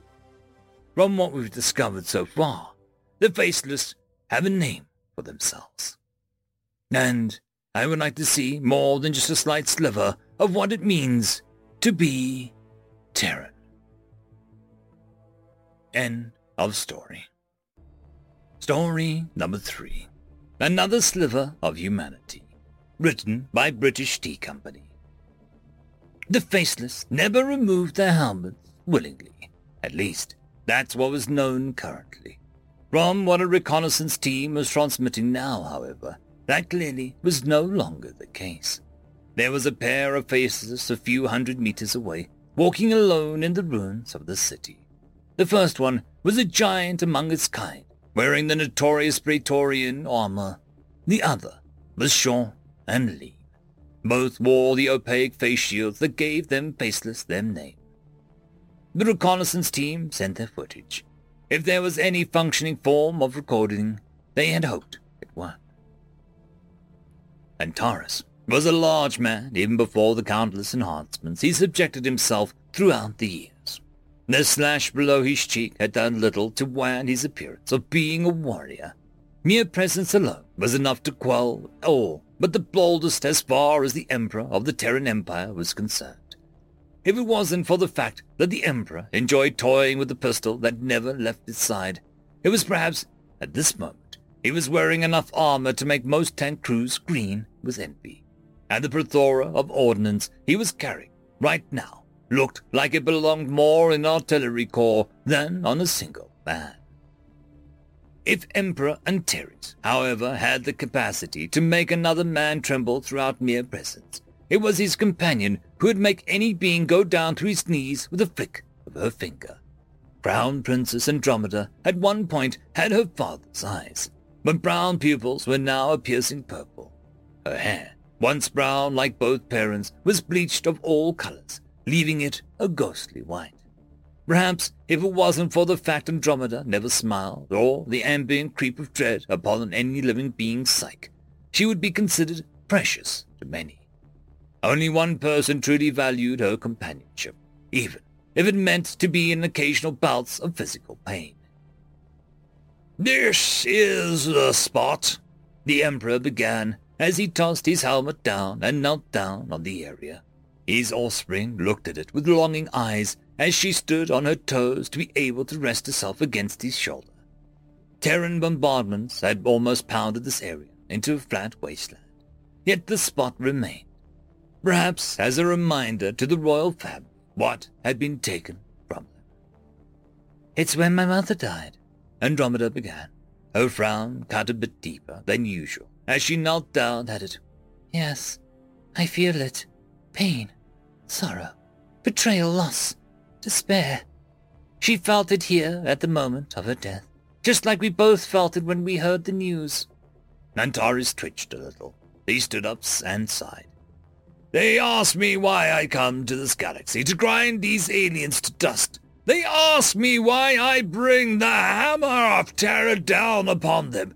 This is why, my wife, your mother, Nothing more than a peaceful visitor to a foreign galaxy, murdered like some kind of criminal interloper. Such, such! He was at a loss of words, enough so that Andromeda raised a finger, just enough to bring a minor amount of solace into his head. Father, Andromeda asked, after knowing her father was placated, can you make me a promise? What is it? Promise me that you will not leave like Mother did Antares ever knelt to four people in his lifetime. His father, his mother, his wife, and now his child. I promise. Pain, loss, sorrow, anger. We know all too well now that the faceless are just like us. They are not soulless. They are not demons. They act out of vengeance because they believe that they were wrong. We see a sliver again of what it's like to be a terror. To succumb to the emotions is natural for any creature, and it is in this that we should also see ourselves. It is time that we heal old wounds. Peace must be restored. End of story. Tales from Outer Space 1870. Collective, written by underscore sky underscore underscore. K'Rah knew his information would shock the Galactic Assembly, but it was his duty to report his findings about this new species. But how he would do it would determine a lot about their future relations. There is no doubt in my uh, main processing unit that Terrans are the most peaceful civilization in the galaxy. But I do understand there are those who still find it hard to believe and consider the term peaceful civilization to be an oxymoron. Many individuals present in the crowd nodded with their head, but a majority stood still. After all, every civilization is forged through conflict and warfare, without exception. Admittedly, mankind has its share of wars, but only minor skirmishes. We are still in the process of the First Contact Protocol, but their history data, backed by data collected by our scout drones, indicated the validity of their claims. Now, almost everyone in the audience looked surprised. It was not unusual for some new species to try and sell the story of being peaceful in order to have an element of surprise on their potential future opponents. Like nobody had tried that strategy before. Yes, my fellow sapient, it is true that you have heard about the Terran's homeworld, Not a single significant nuclear-scale war ever erupted there. Now gasps of surprise could be heard from the few aliens which were until then most vigorous skeptics in this whole peaceful civilization nonsense. Stealthily, one tall individual rose, a prominent general in his own species. His body genetically upgraded to perfection by himself. His mind adapted with the sole purpose of tactical, strategic reasoning. I refuse to believe such nonsense. It is obvious we are dealing with a ruse. Your senses have been deceived slash hacked, and the data corrupted. Commotion rushed through the assembled audience, sound of their voices rising, and many of them could not do anything but agree. But Kara held his calm. Respectful General, his voice now strong, as that was the only way to communicate with such a person. I do understand your view on this matter, and if you have any doubts about collected data, I implore you to double-check it yourself. I most certainly will, and my race will fully prepare for the incoming war, as it is obvious these Terrans are planning to take us by surprise. And with those words, the general left the assembly. Few others followed, but Kara continued with his presentation nonetheless. Now I wish to talk more about the Terran history, but what will surprise you even more is that they ever had only two planetary wars, or as they call them, the World Wars. Truly unbelievable when you take into account that on average every spacefaring species needs at least average 33 of those conflicts to move on to the space warfare. Following those words, one of the prominent military historians rose up. He was even more respected figure, as he only specialized into the history of wars he personally participated at what made him historical expert in around 42 conflicts. Excuse me, if you may, sir, but what is the reason for such deviation from the norm? After all, my own species held the title of least amount of world wars until the space age, and we had 17 of them. Thus I conclude there must have been some distinct geographical features to facilitate severe lack of world wars. Again, many in the assembly nodded with their head. There were the cases of species which only had one medium-sized continent on their planet, or some empire was able to come on top early in their history. However, such empires, faced with no external threat, would always stagnate until they collapsed into the number of lesser states, which would then eventually engage in warfare. But it was theorized that there existed a chance of such empire lasting well into the space age. Ah, Yes. I see most of you rushed here and probably had no time to go over the specific data regarding their home world. To continue, Kara activated the hologram in front of the assembly, which showed them the perfect representation of Earth. Now, as you see, there are no specific geographical features which prohibited or discourage a world war. The planet is filled with regular-sized continents, and thus... But before he could finish his words, the respectful historian interrupted. This can't be. For reason's sake, just look at that continent there, riddled with peninsulae. It is like geographical quagmire created to agitate war and conflict.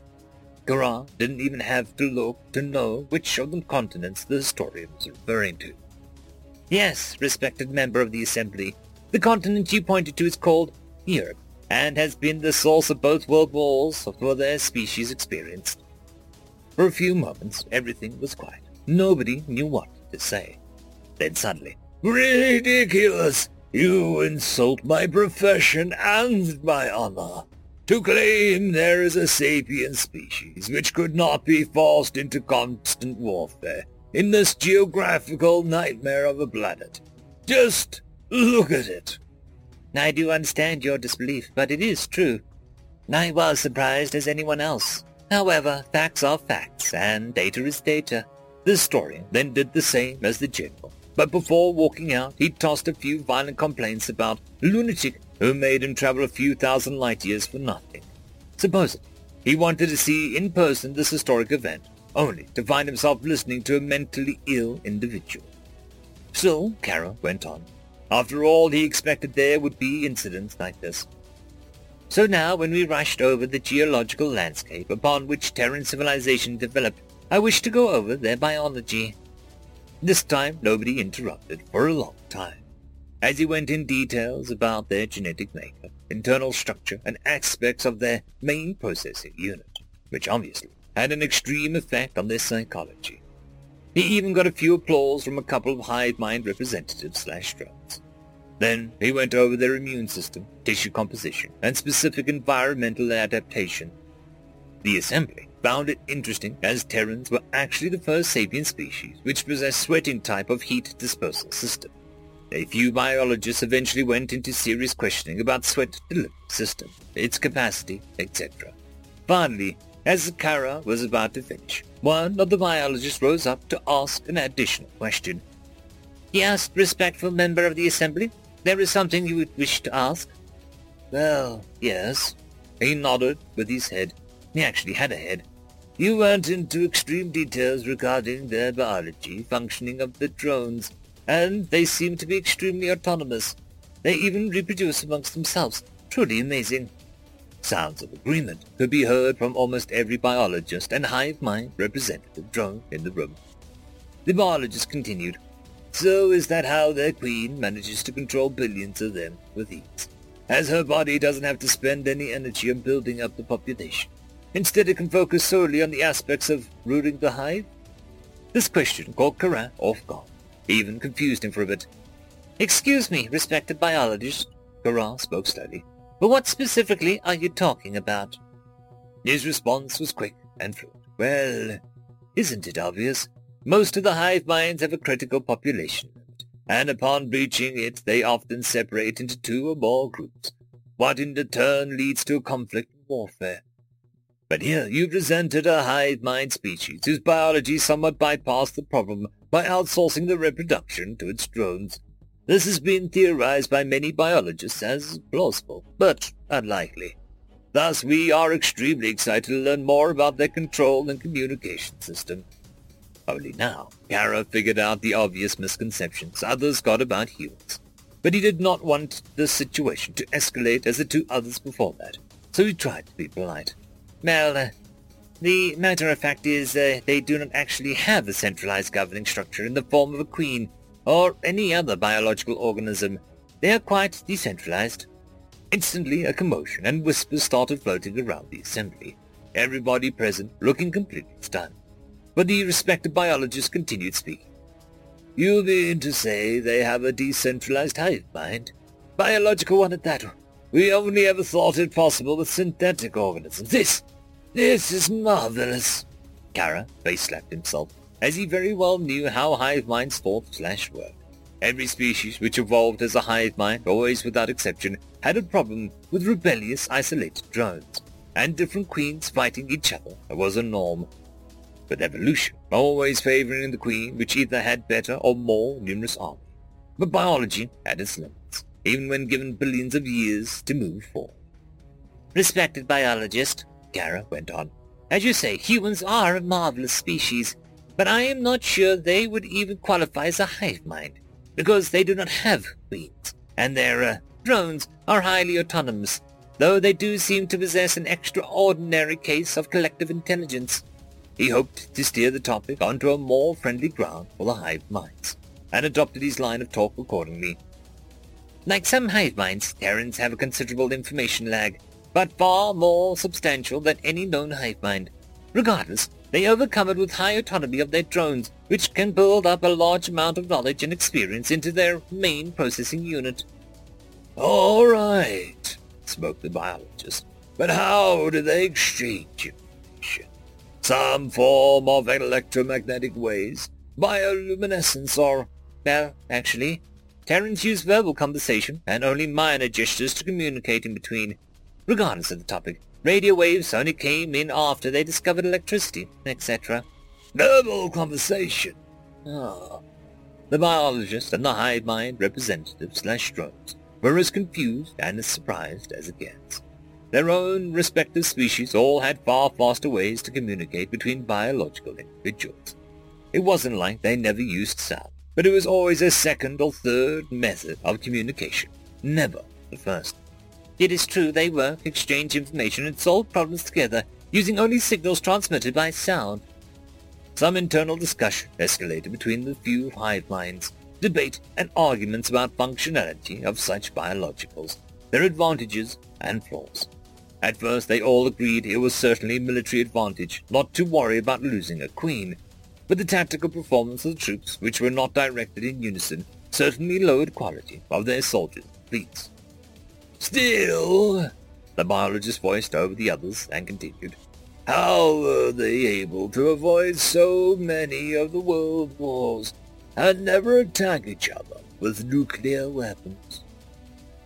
From what I was able to gather, their leaders were always afraid that it would cause a mutual self-destruction, and thus avoided it. Kara answered. Leaders? They do not have queens, but do have individual. So you say they are not hive-minded at all? Or due to them being so decentralized, there are individual drones, leaders, which act as control nodes for their unified sentience? Hmm, you could say so. But at the moment I'd put Terran somewhere between the lucent hive mind and individualistic species. What followed next was not expected. The same respected biologist, which was eager to speak, suddenly broke out into laughter. oh, sir, your sense of humor is extreme. I almost fell for your joke. First you say they are a peaceful civilization. Then they are individualist with collective intelligence. Any more oxymoron you can throw at us? That's true. When it comes to Terrans, they are able to work together in thousands upon thousands of them to solve the problems of the individual.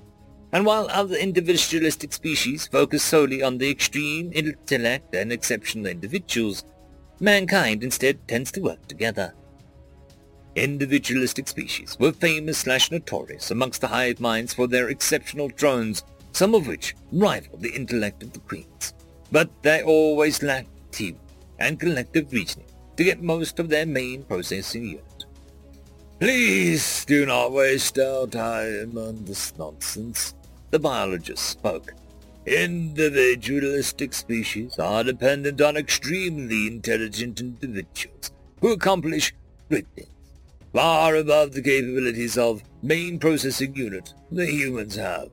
Yes, they are far smarter than any drone, but compared to you and me, their mental capabilities are wanting to say the least. Now we understood why many of them first thought humans were a hive-mind species. Immediately after he went over the biology, after all, their main processing units were barely fifth the size of the galactic norm and not very complex or efficient when it comes to advanced biological processing algorithms. The only thing they had going for them was the dismal energy requirements individual Terran main processing units required. I know Terrans do seem too alien, too unrealistic to most, but they do exist, and for our first contact with them is of extreme importance. Yes, they are not individually intelligent to technically be considered sapient. Certainly not when compared to me or any other member of the individualistic species, where only minimal communication is required for transfer of extremely complex ideas, and where a single person can basically come up with everything it needs, learn every skill it deemed necessary on a whim. But our main processing unit is so fine-tuned by relentless evolution of intelligence that we got too accustomed to those abilities, and I say that we can learn a lot from the Terrans. What could we possibly learn from, as you admit, mentally handicapped species? The biologist erupted. His own species, after all, was one of the most intelligent individualistic organisms in the galaxy. But Kara would not be interrupted. He continued his speech. Imagine if our individualistic species could work together as them, to have our own research teams and joint research organizations. Imagine what we could do with our large main processing units if creatures so mentally handicapped like the Terrans could form a spacefaring civilization. Then imagine what we could do. Their main processing unit weighs only around 1.5 kilogram of organic matter. They can't even do quantum equations in their head, but have built the quantum computers anyway. Preposterous! The biologist erupted. You talk nonsense. How can any individual construct a quantum computer without being able to solve quantum equations? They are clearly a hive mind. The entire assembly erupted. Discussion heated. Biologists started debating each other, the hive mind joining in to reject the data provided by Kara. But you don't see. It all makes sense. Every species we know in our galaxy evolved through ruthless warfare and poaching of inferiors. Humans simply never had that happen in any significant scale. They moved towards technology far before acquiring intelligence we usually see necessary for it. He then pointed at the biologist. Look at yourself. Your own species evolved as super apex predators on your planet even before you knew fire. Both your brain and body developed so you could hunt by yourself, not in a pack. It was not so for the humans. The biologist countered. Well, of course. That is how intelligence rises at individualistic species. Once the single super predator appears able to pursue and outsmart any prey in its biosphere, thus having plenty of energy to power its large brain, or seduce slash mate more females. Quickly they end up fighting and outwitting each other. Evolution quickly does the rest. Any animals which hunt in packs have to share its prey. Plus, they are always there to help each other. Thus evolution is not so strict. Even weak and less intelligence have had a chance to reproduce and survive in such an environment. Not really a catalyst for development of intelligence. Following those words, the entire assembly rose up and started to applaud him, in their own specific way. But Terrans do exist. They are here. I have data. They are real, and I have discovered them. Few of the hive minds already confirmed data was correct, and somewhat stood by Carroll, but not overly eager to agree with him on his conclusions. The biologist then replied to all of them, It is clear the Terrans are too lacking in individual intelligence to be considered an individualistic species. Their drones might be highly autonomous, their governing structure decentralized, but I conclude they are still a hive. True, they are unusual, far out of the norm, but hive mind nonetheless. That is simply not true, the spoke. They are individualistic, but just communicate between themselves a lot, share massive amounts of information and such. Just like hive minds do. What was my point in the first place? The biologist pushed his theory. Well, your species communicates too, is it not? For mating purposes, diplomacy with other species, etc but not closely to the extent that Terrans do. Data you provided on average communication rate and bandwidth of individual humans more than fits the norm for drones. Without hesitation, the present hive minds agreed in unison. To them, too, Terrans seemed far more a hive mind than anything else. One of them stating that even the Kura himself said that human drones have the type of collective intelligence.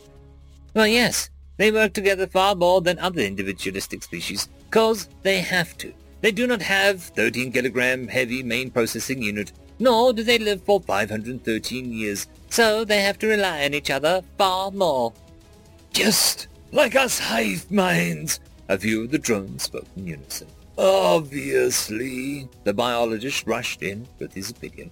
Thus I'll put forward the suggestion that we officially classify them as a hive mind species and leave it to the hive minds to deal with one of their own.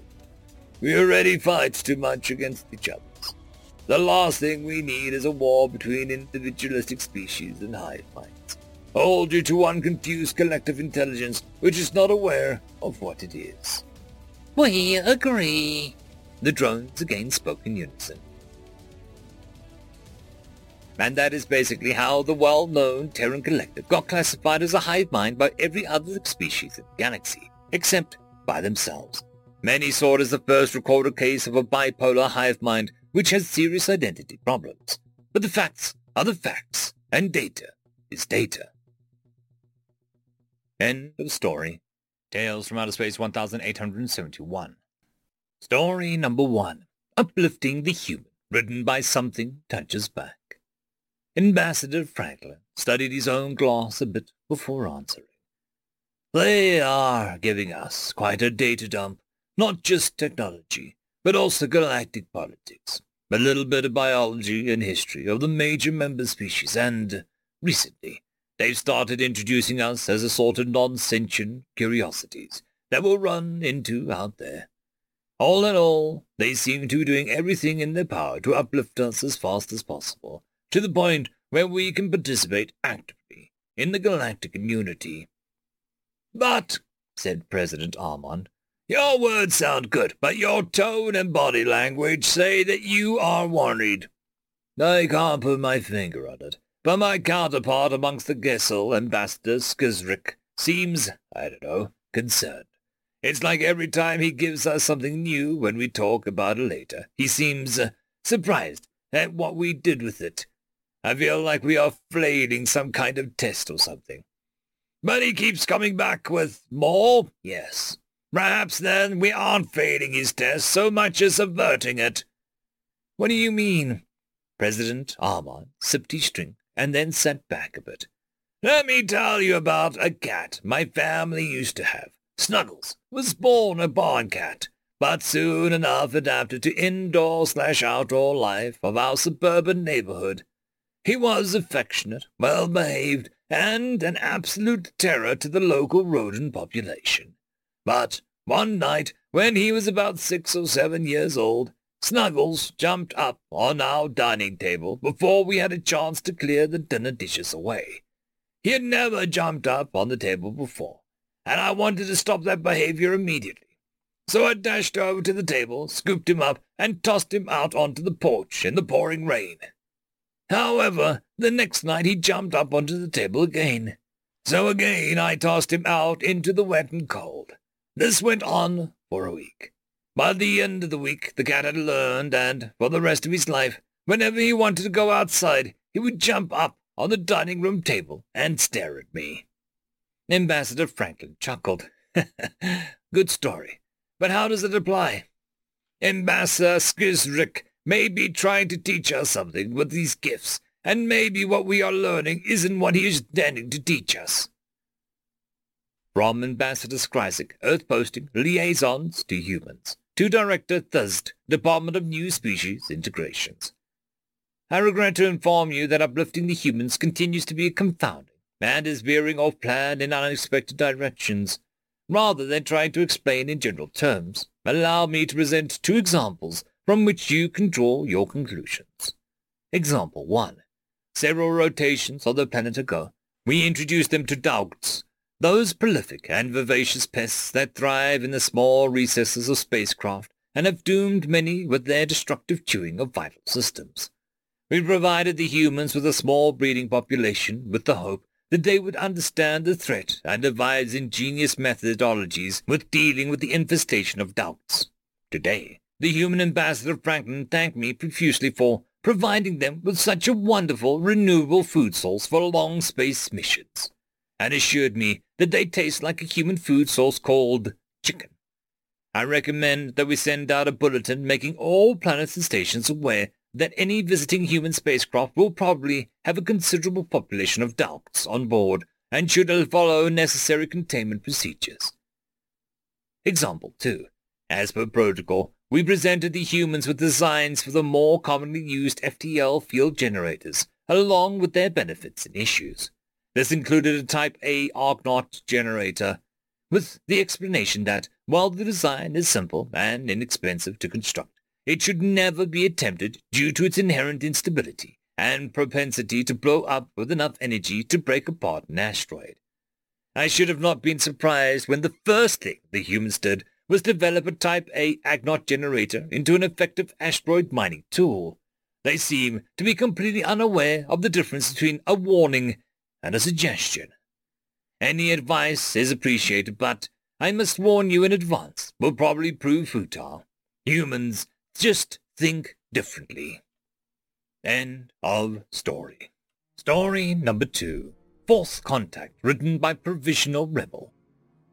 The Rexath were the first to discover humans.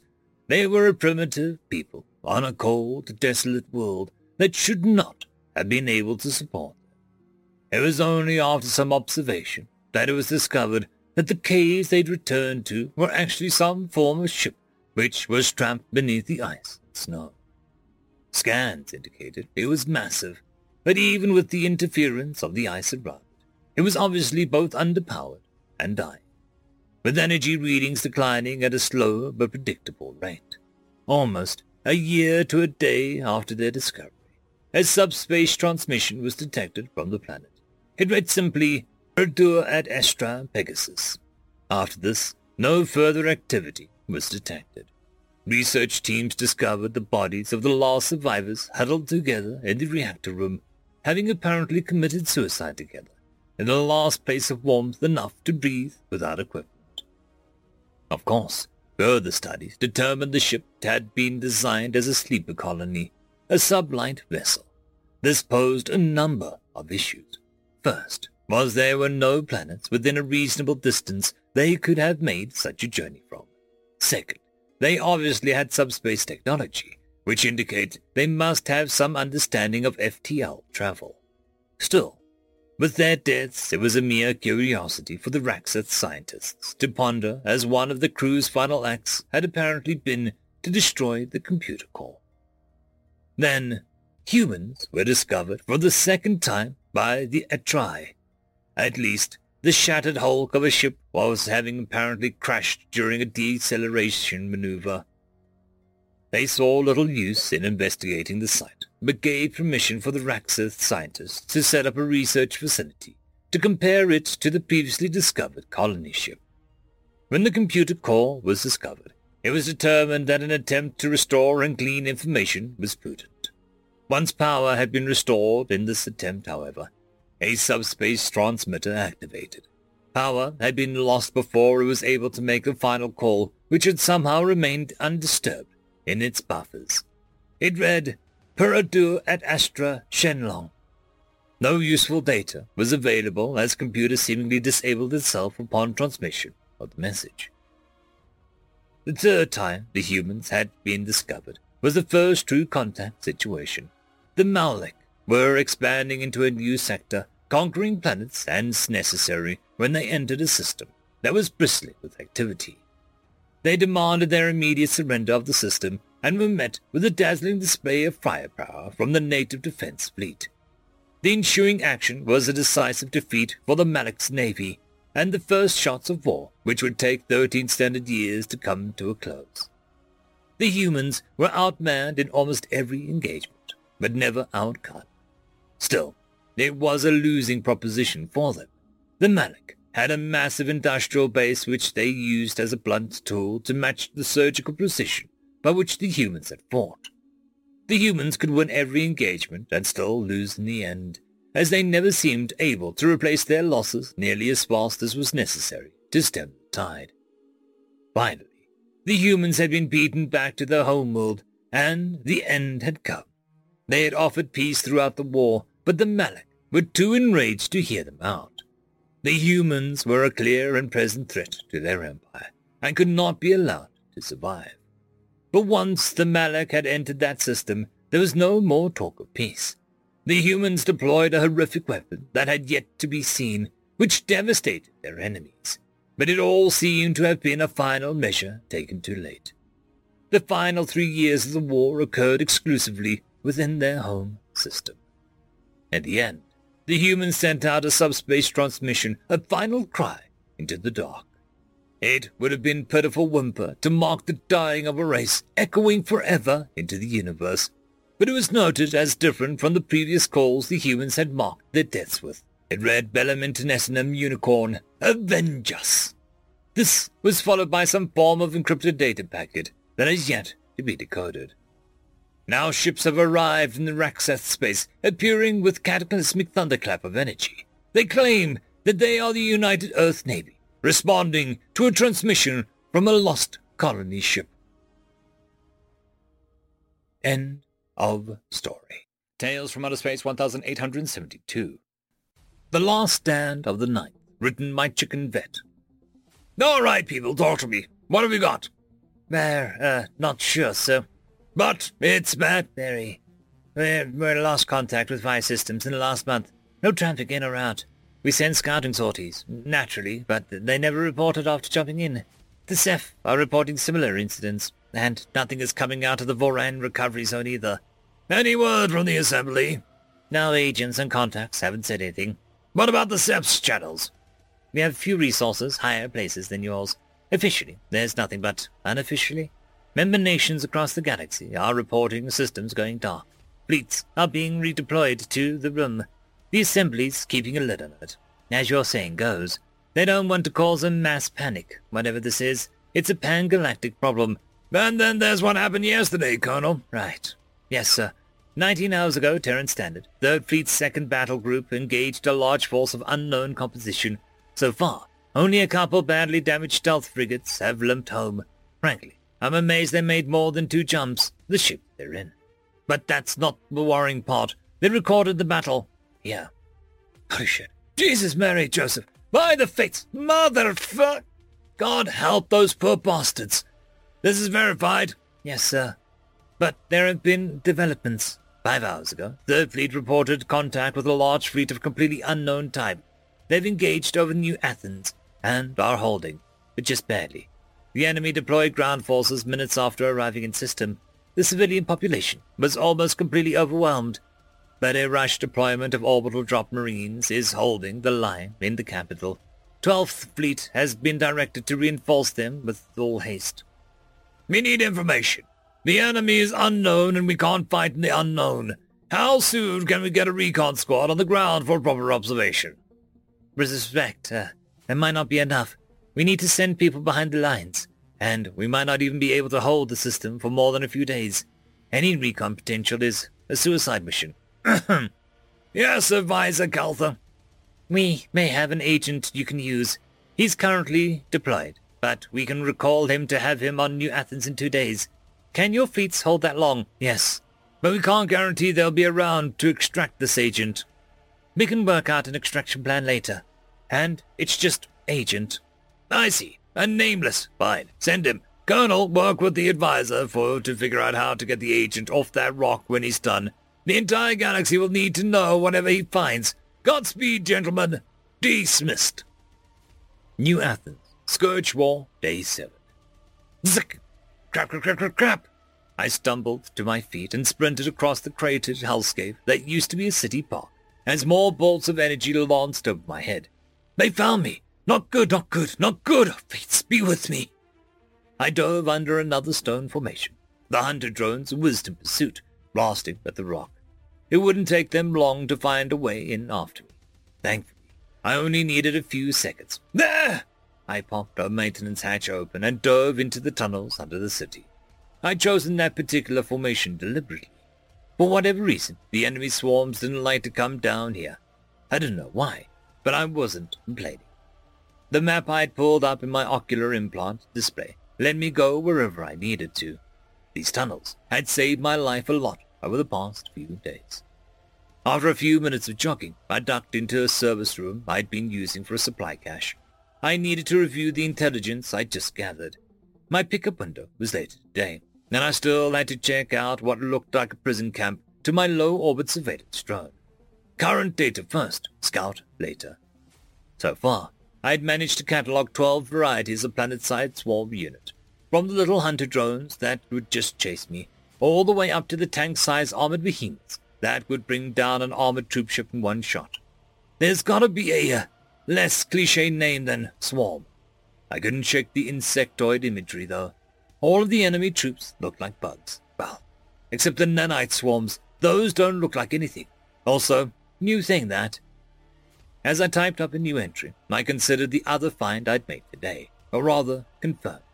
The swarm units definitely had some kind of linked intelligence. Not a hive mind, though, or if it was, the Queen allowed the individuals a great deal of autonomy. But they got smarter when more were nearby, and they could share sensory data. Communications also seemed near instant, at least with ranges of a klick or less. Maybe that's why they don't like tunnels. Being underground interferes with that link. Exploitable in the field, maybe. My tablet chimed as I finished the latest addition to my report. Time to go. I grabbed a few ration bars and some spare batteries from my stealth field, then headed towards the edge of the city. There was no swarm units in sight as I exited the tunnels. A nearby building, a few dozen meters tall, offered a good place to scout the prison camp. I'd already checked that it was clear, and I made my way to the top floor quickly. Why did the bug things have a prison camp? They'd always killed everyone they came across before. What were they doing rounding them up now? Maybe they're looking for a physical weakness. No, they overrun the other systems without breaking stride. They know how to kill humans and Ceph. I camouflaged myself in the rubble of what had been an office of some kind, and glassed the camp with my rifle scope. Yes, it was definitely a prison camp. The prisoners, mostly human, but a few individuals of other species as well, were left to mill about in the walled area. There were a few roof-like structures on poles, I guess for protection from the elements. As I watched, a group of prisoners were forced into an area separate from the main compound. What were they doing? I dialed up the magnification. This area only had a force field containing the prisoners. I watched, in growing horror, as a cloud of nanites descended into the cage. The prisoners jerked and twitched, screaming as the swarm did something to them. One by one, they fell to the ground, dead. What the hell was that? As far as executions went, it was terribly inefficient. An experiment. I checked the time. Still two hours until my rescue force would arrive. I turned my attention back to the camp. Another group was being led into the experiment cage. The previous bodies had been cleared away. The nanites descended again, and again the prisoners suffered. This time, though, a few of them got back up. Are they still alive? I dialed up the magnification again, and my heart plummeted. They were moving, yes, but I wouldn't call it alive. Their movements were unsteady, shambling. Their bodies were marked by cybernetics just visible on the surface of their skin. Just like another swarm units. And their eyes. Their eyes glowed a sickly yellow. Their movements were becoming more sure as they wandered around. Suddenly, I understood. The swarm captured planets, conquering their populations, then repurposed them into new swarm units. This, this enemy will be a scourge on the galaxy. I continued watching the procedure for some time, as sick as it was. I had to record as much as possible to bring back. Finally, my tablet buzzed, one hour until the rescuers would arrive. I quietly packed up my nest and made my way back to the street. As I crossed the tunnel, motion caught my eye. A flight of hunter drones rounded the corner. Of course, it was at that moment that the human spirit of chaos decided to act. The battery, powering my stealth field, went dead. Damn you, Murphy! I ran. Energy bolts blasted thunks out of the concrete wall as I slid under the vehicle door. The building itself shook as an anti-personnel high-explosive round detonated in the street. The hunter drones had gotten back up from one of the bigger units. I brought my rifle around, going prone, to check under the door. I sighted down what I figured was the head of the unit, and I'd labeled as a shock trooper. Bam! The shot blasted out one of its eyes, then it turned to look at me. My eyes widened as it brought its heavy cannon to bear. Oh, crap, crap, crap, crap, crap, crap, crap. I scrambled to my feet and barely managed to leap out of the direct blast. The shockwave still slammed me into the wall. Ow! Luckily, nothing was severely damaged. The designated LZ was only a few blocks away. A few blocks, and about a hundred swarm units, maybe more. I was screwed. Then my tablet buzzed again. The rescue force would be arriving right now. I had an emergency beacon in my pack. If I could get it set up, reinforcements could drop on my position and hold off the swarm long enough to get the evac ship. I grabbed my pack and ran for the back of the building, ducking across the street outside. I reached in and grabbed the beacon. Energy bolts blasted over my head as I took cover behind a plant of trees. I keyed in the code for the highest priority with one hand as I blindly returned fire with my pistol. I got lucky as one drone went down. Sometimes you gotta love the aim assist. The beacon set. I dashed to the door of the nearest building. Luckily, the rescue ships had come in hot, and there was only a desperate minute of duck and cover before the first squad of orbital drop pods slammed into the ground outside. The hatches burst open on explosive bolts, and the Marines came out, shooting. Their heavy power armor absorbed the lighter blasts of the hunter drones, and their Omni rifles made quick work of the heavier units with bullets, energy blasts, and micro missiles. I took out a few swarm units with my rifle as they mopped up. A Marine with the lieutenant markings came over to my position. Lieutenant Harmon Deshi, 9th Marines, 3rd Battalion, reporting. I gave a wary laugh. By the fates, I'm glad to see you guys. You arrived just in the nick of time. I think to say. More drop pods slammed to the surface, discharging the Marines. Lieutenant Desi grinned through the faceplate. Yep, that makes us the big damn heroes, or something. But you look like hell, Agent. What's next? Well, my work here is done. And you're the guys with the ship. This is your show now, LT. He looked around as the machine secured the perimeter. Well, we can't stay here for long. The dropship is still coming in the original site. It's the only real option for an extraction under fire. The rest of us grunts should be down soon. We'll need to get over there, and I imagine reinforcements are coming. I nodded. I can upload a tactical package if your suits can receive from the Ceph tablet. Should help with some of the battle. Really? That'll be great. You should be able to receive if it is in standard format. He paused, consulting something on his tactical display. What a move, Johnson! He gestured a Marine over. Sergeant, take three men and guard this agent here. He gets to that dropship at all costs. Got it? Johnson nodded. Yes, sir.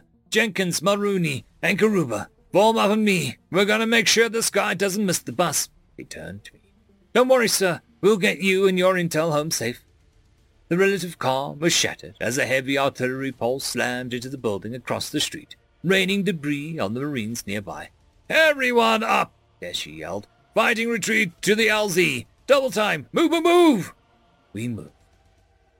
It was six blocks to the LZ. It took us two hours.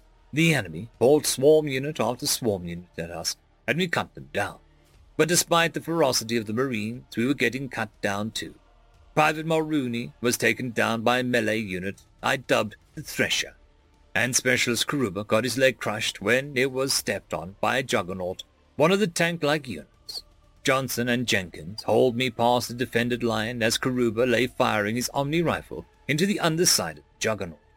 Seconds later, seconds later, the street shook as he overloaded the fuel cells in his armor. The LZ itself had been secured by a separate drop of Marines. Our contingent was pinned down about a hundred meters from their perimeter. We were down to 31 Marines from the original drop of a hundred. Lieutenant Deshi came over the comms. All right, boys. We all knew this might be a one-way trip. The only one of us that matters here is the agent and the data he's carrying. We need to get him to the rest of our guys. Sergeant Johnson, you and Jenkins get him across no matter what. You hear me? The rest of us will cover you. Got it, sir. Johnson nodded grimly. All right, everyone. In three, two... Jenkins suddenly leapt from cover, charging straight at the enemy, yelling a battle cry. Oh, crap! Everyone go, go, go! The rest of us charged right at our position. Johnson all but shoved me ahead of him across the gap. God damn it, Jenkins! I heard over the com. It was a breathless few seconds before we hit the perimeter, followed by a scant few survivors. Lieutenant Desi was not among them. We hunkered down in a blasted-out building to regroup. A corporal approached us to update us with the situation. Agent, Sarge. Okay, Major Ruiz is overseeing the fallback perimeter around the LZ. He pulled up a map on a holo display. We're out here at an extreme perimeter. It's mostly covered, but you can see that there are some gaps, and we're pretty sure that there's pockets the enemy hold up here, here, and here. Once we start pulling in, things are going to get very messy very quickly. We'll probably end up fighting our way to the fallback point, despite our best efforts. The Major has a squad tasked with getting you guys there. They'll follow your lead. Catch your breath while you can, because we're moving out in one minute. It might even be less than that if the damn swarm comes again. We nodded warily as we ran. The new squad joined us, and a moment later the order came to move out. Perhaps sensing weakness, as the enemy moved, the swarm units redoubled their attack, rushing the positions we were abandoning. I watched as the rear guard was eviscerated by close-quarter shock units, before my squad pushed me forward. The retreat was chaos. Every energy blast cracked and flashed all around us. Artillery pulses blew out pieces of building, burying squads in debris. We lost two members of my escort when a kamikaze unit exploded a few meters from us. There was no time for a medic. Another three were gunned down when we stumbled across a nest of entrenched anti-personnel units. A barrage of Omni fire made short work of them, but their ambush cost time and lives. We barely made it to the fallback perimeter managing to take cover around a building as an artillery barrage tore up the street behind us. We made our way straight to the building to be used as an LZ. Major Ruiz met us there. Thank God you made it, boys. Listen, The evac dropship is on its way now, but there's quite a furball going on up here. He pointed to the sky. I thought you came in stealth ships, I frowned. An artillery strike rocketed the building. Well, yes, Ruiz replied. But the swarm ships found one frigate when we dropped. We jumped in a carrier group to hold them off, but we won't have much of a window. The dropship's coming from the pretty far out, so we'll need to hold for at least thirty minutes. Can you manage for that long? Johnson interjected. We'll hold. We'll have to. Ruiz nodded. I looked out over the battlefield. The command post had good sightlines. Too good. I watched as units of Marines were overrun. The perimeter barely held. I shook my head. There's no way. Even if you do hold. I made a quick tactical assessment. If I get out, none of you do. The two humans looked at each other. Ruiz spoke. Agent, are you familiar with the Battle of Thermopylae? I shook my head, and he continued. Something like 3,000 years ago, an unstoppable empire invaded Greece, the birthplace of one of our greatest civilizations, the ancestor of our modern society. A group of a few thousand Greeks held off an army of 10,000 for three days. One group, the Spartans, covered the retreat after they were betrayed. They stayed to fight. All of them were killed. Johnson picked up the story. They were buying time, and it worked. The other Greeks mobilized and beat the invasion. The Spartans died to make sure Greece would live on. I understood then. These Marines had never expected to return. They had dropped onto a fully occupied world for the sole purpose of buying time. They were selling their lives to buy the galaxy, a fighting chance against the Scourge. Now I knew why we called humanity the hero species. I saluted them then, these heroes. It's been an honor knowing you, Hero Ruiz, Hero Johnson. They returned the salute. The moment was ruined as another artillery barrage brought down a building across the street. We took positions at the edge of the landing site. All right, ladies, Ruiz barked. Dropship inbound in. He checked the display. Twenty-two minutes. The agent is going to be on it. Now these skittering sons of bitches around us are going to do their damnedest to kill us, all before then. But I say we're going to take so many of them with us, we won't need fortifications for all the corpses. What do you think? The response thundered around the final holdout. Hoorah! Hoorah! Hoorah! The major grinned. Let's give them hell! The last stand of the Ninth Marines, the battalion, commenced. The swarms kept coming, and we kept firing. When Marines' Omni rifles ran dry, they pulled out plasma charged blades and ran into the enemy, usually taking down at least three units. None of them ever broke. Even if they backed away to a new position, they did so while pouring fire into the enemy. One Marine killed three swarm units as he was torn apart by a fourth. Another was literally devoured by one of the larger units. He armed the grenades on his vest as it happened. None of them broke. All of them fell. The swarm burst onto the rooftop just as the dropship arrived. Ruiz went down under a mountain of them. He was still firing just as Johnson picked me up, sprinted to the open ramp, and threw me in. As the ramp closed and the ship took off, I saw him being mobbed by dozens of threshers and other close-quarter units. He fired into them one-handed as his other hand primed a grenade. His last, long, defiant battle cry rang in my ears. Get fecked! From Adam, a memoir of a hero species. End of story. Tales from Outer Space 1873. Story number one. A Show of Force, written by a lone donut. Braxia held its breath. Not literally, very few planets actually breathe, but the population sat in momentary terror. Eyes watched the skies and waited. Four standard months ago, diplomacy had broken down between the human nation of the Alliance and the Braxians.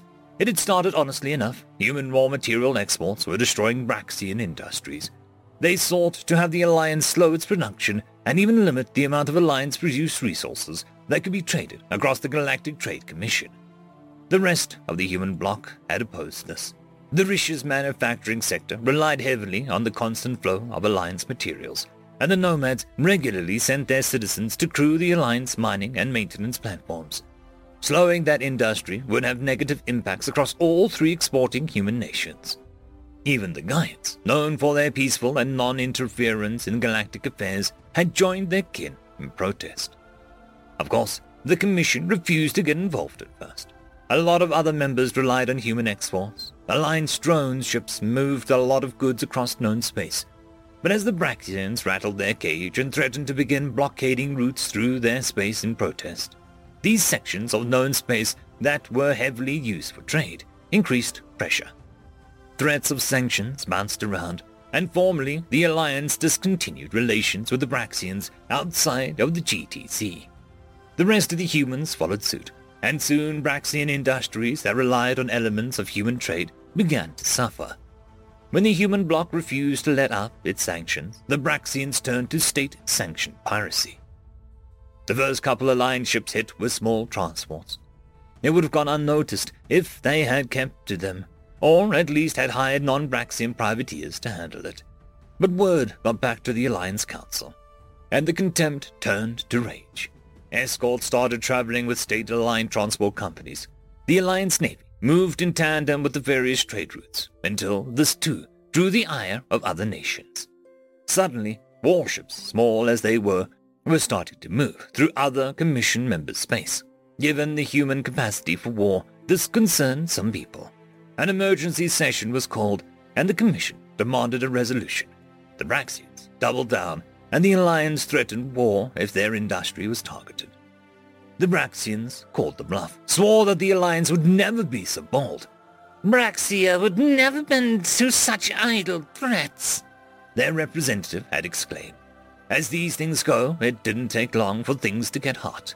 The Braxian privateer happened upon what they thought was an Alliance merchant vessel, alone. They descended on their prey, ready for the ambush, and disabled it with ease. Once aboard, they realized their mistake.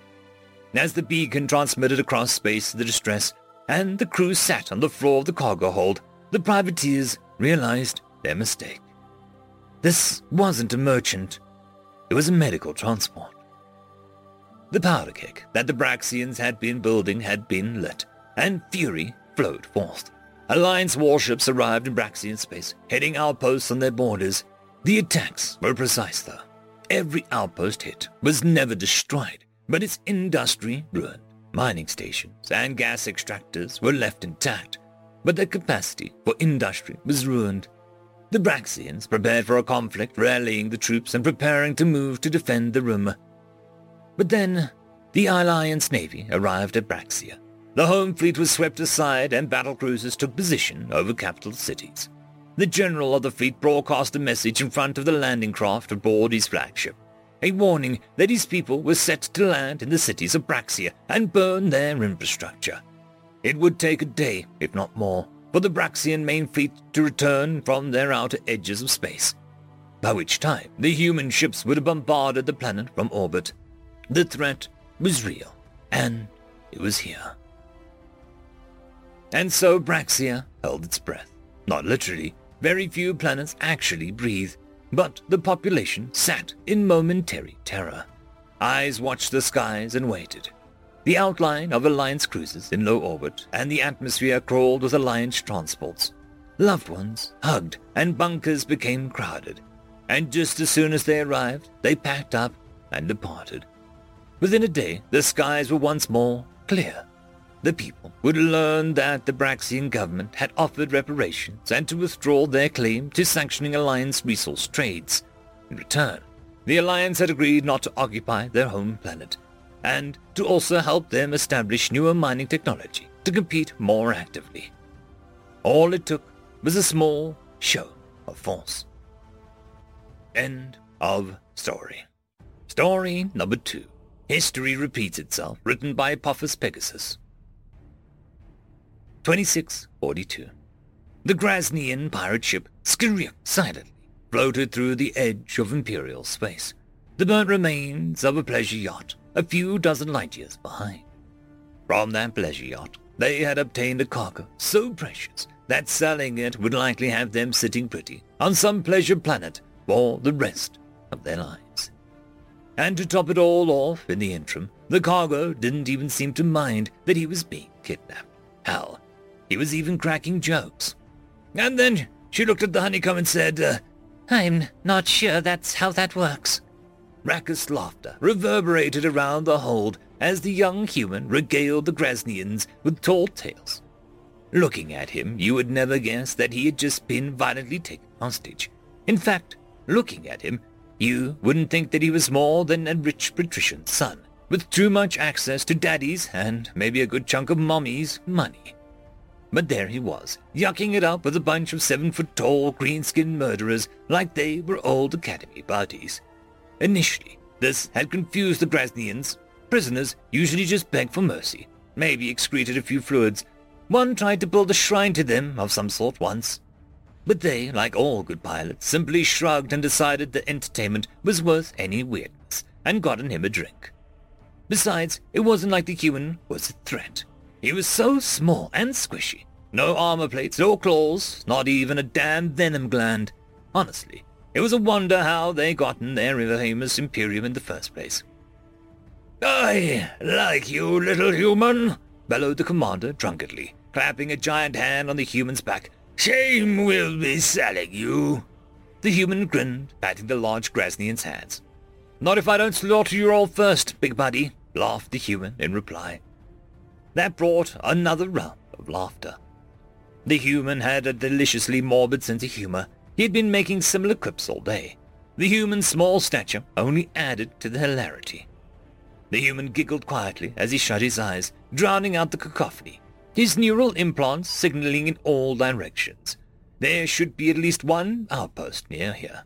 Just have to... There! One was! Scrunching his eyebrows, he concentrated. As he did so, the deep voice of his father floated in front of his memory.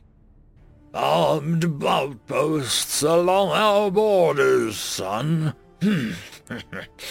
Very well, but they would be your responsibility. He smiled. When he got back, he would have to thank father for the funding. A couple thousand kilometers away, an automated station activated. A Class 1 distress signal had been sent out, and the station responded according to the protocol. Panels of its side slid open, and Thousands of Spatha class penetrators swarmed out of the weapon stalls. Simple but effective these weapons were, consisting of an adamantine-tipped spike on the fore end, some guidance systems, and a high-level thruster, propelling it for a fraction of the speed of light, making the arm-sized projectiles punch far above their weight. Milliseconds later, the station coughed out a Craw-class spacesuit, consisting mainly of nanotech matrix and a ceramic-like substance it took the form of a compact teardrop shape during the flight, but could unfurl into a skin-tight spacesuit in a matter of seconds. Together, the two sets of technology sped towards the pirate ship, transmitting their ETA to the activator on board. On the ship, the human was beginning to regale the pirates with yet another tale, to the rapt attention of the Grasnians. All right, guys, here's a killer for you. It's about a gruo of guys who just couldn't take a hint. As if on cue, the first penetrator burrowed into the hull, through the commander's face and out through the other side. For half a second, there was silence from the pilots, with the only sound being the atmosphere bleeding from the two holes in the hull. Then all hell broke loose. The remaining penetrators sliced through the outer hull, control panels, and bodies of the pirates without breaking velocity, turning the ship into a pitted wreck and its unfortunate crew into hole-filled carcasses in seconds. Miraculously, none of the penetrators appeared to touch the now grinning human. Exhaling softly in the now near vacuum of human waited patiently. Five seconds later, the teardrop-shaped suit floated behind him, attached to his back and expanded into a textured black suit. Floating amongst the wreckage of the ship, penetrators swirled around him like a swarm of agitated hornets. Cages inhaled, then let it all go in a maniacal guffaw, lasting a good minute. Well, that was fun, he smirked underneath his helmet. Shame about the yacht, though. Then he engaged his thrusters and began flying to the outpost station, his entourage of penetrators engaging in a full speed behind him. End of story. Tales from Outer Space 1874. Tesseract, written by Graveyard Operations. The sterile room again. Everything was so white. Everything was so clean. The fluorescent light that silently hummed above our heads reflected off the pristine white tile floors and the plastic tops of our desks. The room was dead silent. Even the dozen or so people who were with me here didn't make a sound. These people were unfamiliar, different from the groups I had been placed with in the past week of this nightmare. That's what it was. It was a nightmare. It was always a nightmare. A recruiting nightmare, actually. I have the ability to lucid dream. The attention of the assortment of faces and people all turned to the masculine voice who spoke. My train of thought interrupted as a man in pristine, black, finely tailored suit entered through what appeared to be nowhere. His hair was slicked back, styled with a haircut that seemed to be as expensive as the suit he was wearing, and just as black. A pair of circular glasses rested lazily on his nose, facial features stern, yet soft enough to suggest youth. The man barely looked to be thirty years old, just blossoming into true adulthood. That is the phenomena precisely six of the fourteen people in this room are thinking right now. An amused scoff escaped his nose as he moved over to the podium towards the front of the room, where each of us were facing at our desks. It was always the same, these recurring nightmares. I would wake up sitting in this room with no windows or doors. The room was stark white, the white of a gallon bottle of bleach. The walls seemed to be made of simple plaster, the floor a polished tile shimmering in the way two bright fluorescent lights from above. The desks would match said reflective tile, only adding to the intrusive brightness from my groggy companions and I. Every age group, every race, every ethnic group was present. If not present today, they were present before. Everyone, from teenagers to the elderly.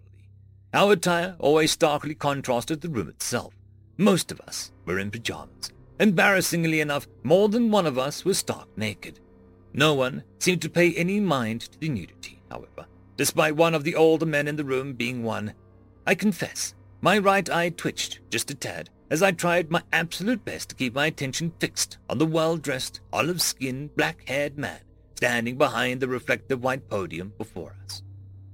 Allow me to introduce myself and apologize for the past week of trials and tribulations you've all gone through in your test groups. He cleared his throat. My name is William Garrott. I am a director of organization currently putting you through these paces. Each and every one of you here possess a talent not common amongst the general population. That talent is lucid dreaming. So, uh, like, uh, you're saying you're Leonardo DiCaprio or something. Are you going further into a dream or something? One of the younger members of the attending class chimed in, causing a chuckle out of most of us, myself included. Even Mr. Garrott seemed to chuckle, amused. He raised a hand, signaling all of us to pipe down so that he could speak again. I realize the nature of this congregation may be a bit unsettling, or even silly to most of you. I understand the pop culture ramifications of this impromptu interview. Rest assured, however, the dreaming aspect of our congregation is only the basic qualification for why my organization is interested in you all. Think of it as a building block for what you represent. William reassured in his deep, classy New England voice, a pleasant enough smile on his lips.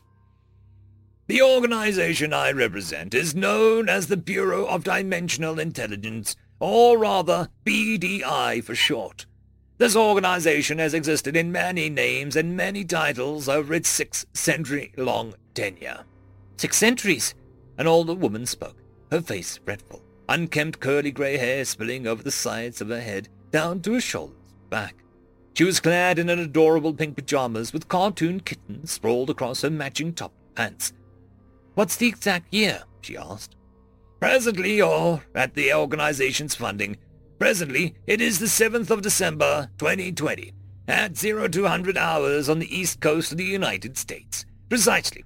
It is 0249. Oh, now it is 0250 the organization was founded in 1478 AD in Nice, France.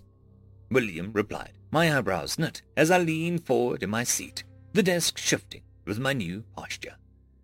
How do you know the time? I asked. This is a dream, right? It is impossible to know the exact time in a dream. It's one of the ways I know if I'm dreaming or not. Dates and times never match well. What's the time right now? My accusatory tone must have amused Mr. Garrett, as an ear-to-ear grin appeared on his lips. 0251 on the east coast of the United States, miss, he answered.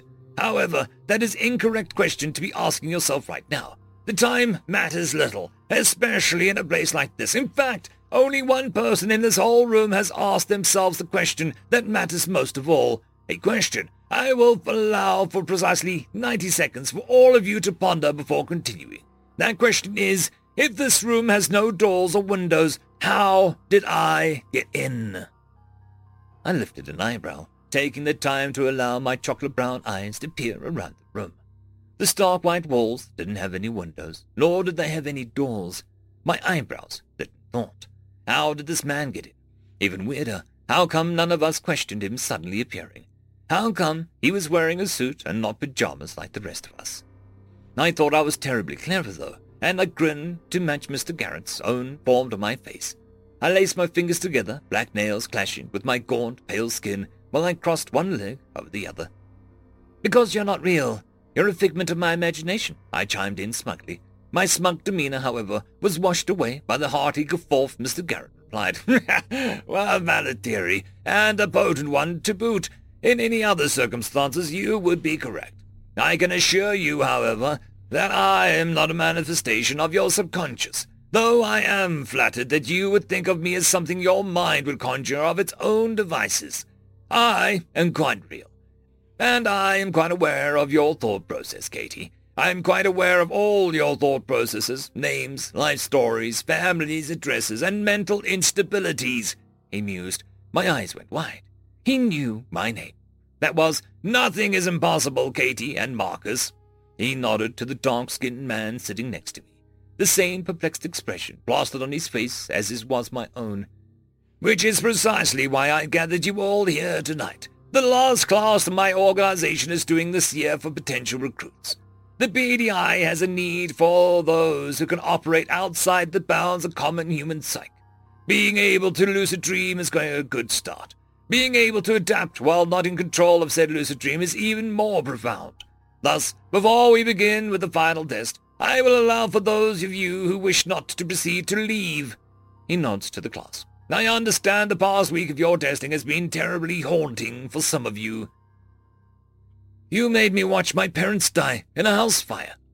Marcus answered, the bald, middle-aged man, growing furious, nose wrinkled. You made me watch! I couldn't wake up, and I always can make myself wake up from nightmares. You made me hear them scream.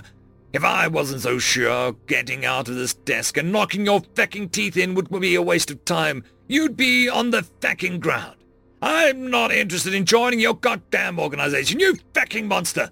I just want to know why. Why the fuck are you torturing us? The jovial, pleasant demeanor of William shifted at Marcus's accusation. The aggression Marcus possessed seemed to shift as William's two blue eyes peered into the large, angry man's soul. Marcus sank into his seat, as if a child again.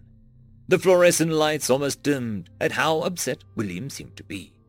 Placing his index finger and thumb over the frame of his glasses, William pushed them up the bridge of his nose and sighed. Ah, it would be a waste of time, Marcus, William calmly confirmed. The answer to your question is simple enough, however. Should you join our organization, should you choose to be a peer beyond these white walls and to both the lucid dream and waking world, what you will see will shake the very fabric of your sense of self. It is that sense of self that we are attacking. Unfortunately, that requires a uh, tolerance to witnessing the most deranged acts humanly possible. We are not openly malicious, Marcus, but our agents must be capable of a mental fortitude to cope with trauma. Watching your loving parents die for a week straight, over and over, is one of the most barbaric methods we have for testing your resolve. Your presence here, now, is proof that you are capable of withstanding the onslaught. Perhaps you should ask some of the others in this room now. Oh, it appears many have left during my ranting. I blinked, looking around the room. Three people. Out of the fourteen people that were here, only three people were left. Goosebumps ran up my arms and down my back. I didn't even notice they left. It was just Marcus, that older woman from before, and myself. Everyone else just vanished. I reflexively swallowed down my stomach, sinking low into my seat. Just like Marcus had, The older woman in the pink kitty pajamas wrung her hands together nervously as she watched both of us instead of William. Her attention was soothing in a way, as if my own grandma was looking out for me as our almost demonic captor fixed his attention on Marcus. You're a sick thick, Marcus barked, albeit meekly, causing William to laugh, shrugging his shoulders in defeat. I suppose so. I'm forced to be with potential recruits. It is disappointing that only three of you chose to stay, but I suppose I knew that from the start.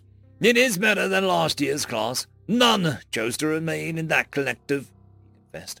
I'm shocked, however, you didn't bother asking yourself what your fellow students went through. I can assure you that you were not alone in your trials and tribulations. The old woman and I seemed to look down in unison. My eyes closed at the memories of the torture flooded back. Like clockwork, as I began to recall from my own torture at the hands of this bureau, I could hear the buzzing all around. I brushed my long blue and violet hair behind an ear as I slowly began to remember the agony of the hornet stinging me. I am very allergic to bees. When I was eight, I was put in an emergency room because my throat was swelling up. A week straight of being in a damn room only to have a swarm of hornets cover me, stinging me, unable to wake myself up as my throat began to close and I couldn't breathe. I would have cried right there if I didn't think William would get some sort of sick satisfaction from my suffering. I am many things, Miss Home, but I am not a sadist, William answered my train of thought, walking over to my desk and placing hands on it. The man's very aura was imposing. I take no pleasure in the suffering of this hell week for potential recruits. As I said, it is necessary so that we can gauge your mental fortitude. Dr. McCormick over there had to watch her entire wing of the hospital die. Marcus had to watch his parents burn to death. You had to experience the agony like none other.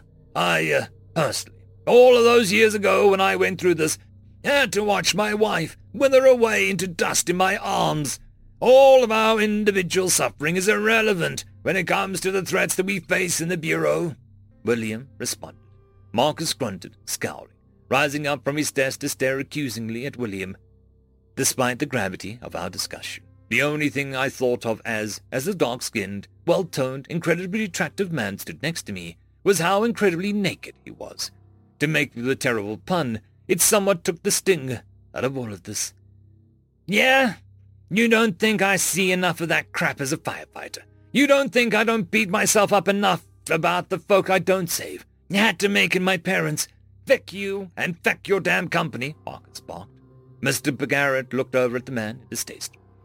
Your response is disappointing, but not unexpected, William retorted, monotone, unflinching, despite Marcus towering at least a foot over him.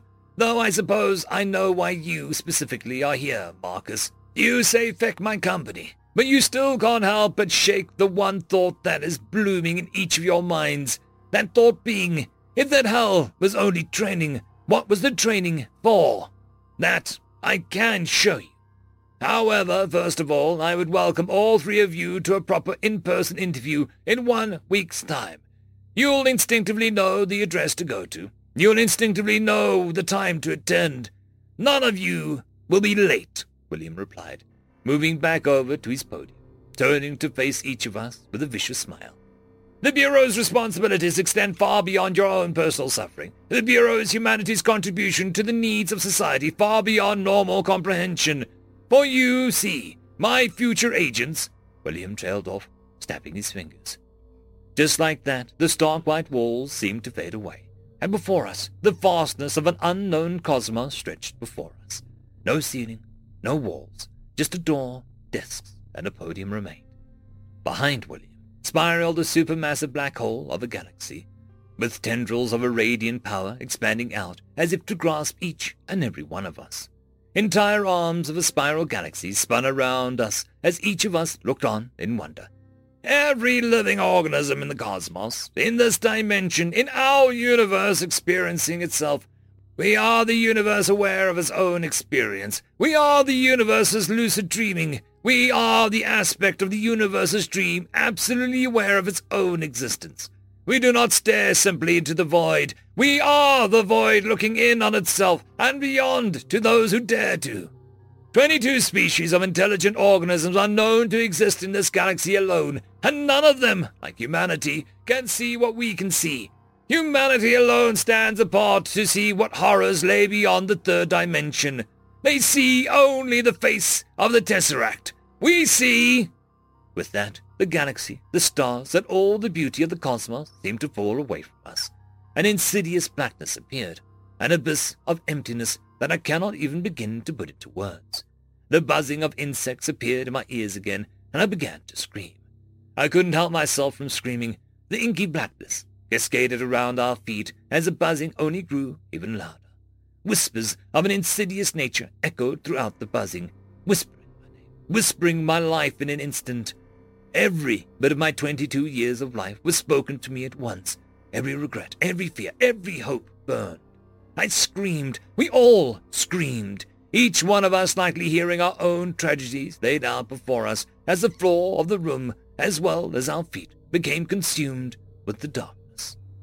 Eyes, dark violet slits in the vast abyss of emptiness, appeared to look down at us as more and more of our small little plot of sanity was choked up by the dense blackness. I couldn't see anyone any more. I couldn't see Dr. McCormick.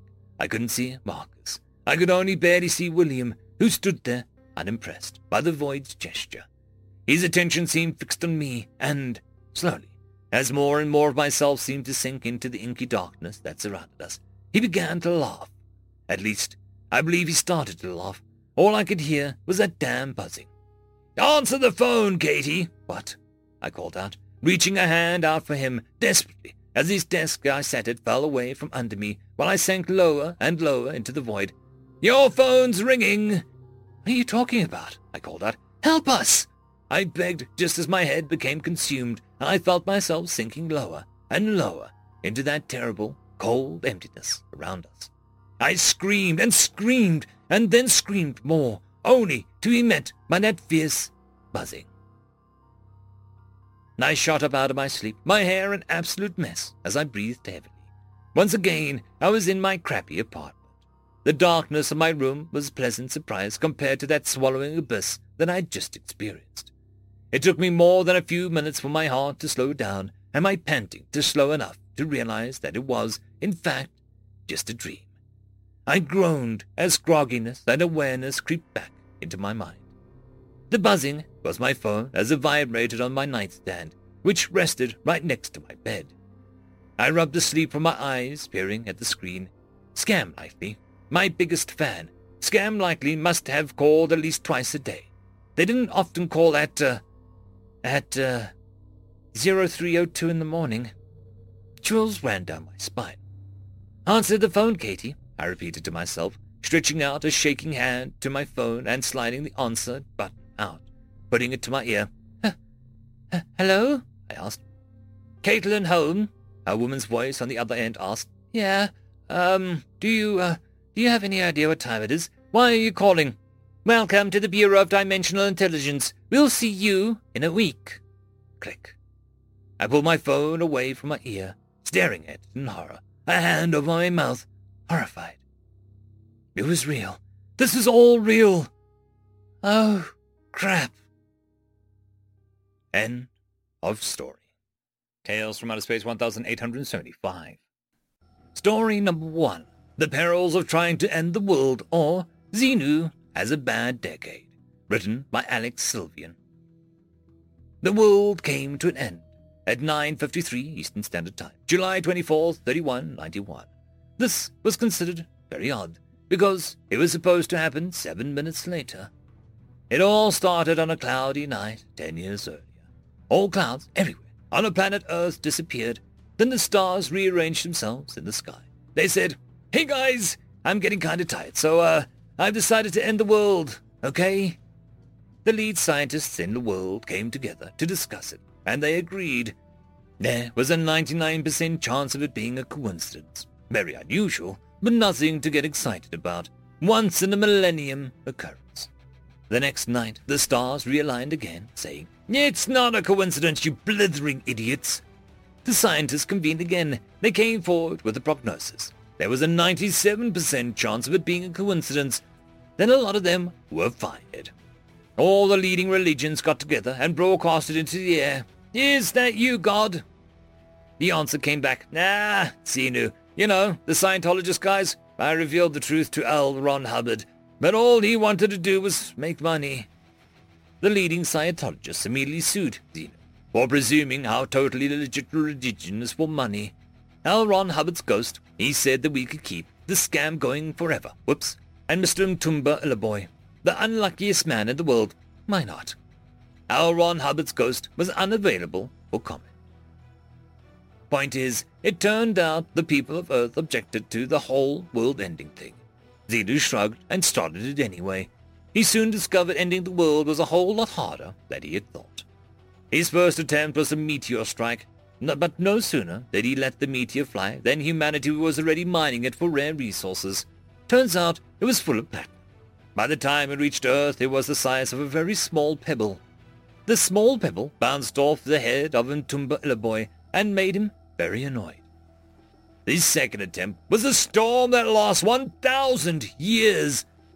But humanity had figured out weather-changing machinery back in 2135 and switched it to the light sunshine with occasional breezes and life-giving rain and a rare snow to spice things up that lasts 1,000 years. Tsislwobol Gratz Tsatzlatoy for short. Xenu tore out his scales in frustration. Irritated, Xenu decided to extinguish the sun. This bothered the humans for a hot minute, and then they just switched their energy panels to absorb heat from the distant stars instead. They also turned on a lot of radiators. Now truly angered, Xenu opened the gates of hell and commanded the legions of demons to march forth and conquer Earth. Humanity quickly dispatched them with a few well-placed nukes, then made a deal with whoever survived. Soon the Earth was running with twice the energy it had when the Sun existed. Heligy was the wave of the future. Frustrated, he decided to unleash the four horsemen of the apocalypse. This did not go as planned. First, it turned out the pestilence had already been hiding on Earth in the guise of a 300-year-old Jenny McCarthy. When her legions of anti-vaxxers found out that she was literally the manifestation of disease, they, uh, didn't change anything. Then they all died an easily curable death, and McCarthy was launched into space. Moore took one step on Earth, looked around, knocked Mtumba Illaboy to the ground, and said, Well, geez, how the hell am I supposed to improve on this? He then retired and became a professional wrestler. Famine actually managed to leave a swath of destruction until she came across an old Jewish grandmother who said, Oi! Oh, nothing but skin and bones. Here, eat a little something. Of course, it is impossible to refuse food from an old Jewish grandmother, so Famine had no choice but to eat and in doing so stopped being famine and had to resign her commission. Death did a pretty good job, as he always had for thousands of years. Seems he'd gotten the wrong memo thousands of centuries earlier, and had started work immediately. He profusely apologized. Good to at least be getting some recognition for my work. I'm kinda swamped. Finally, Xenu sent everything at them at once. Dragon, plague, blood, fire. For a masterstroke, he unleashed Cthulhu, Surely now those bloody humans would perish. Cthulhu seemed to be friendly, so they just dumped him in the sea world and charged people $9 to see him.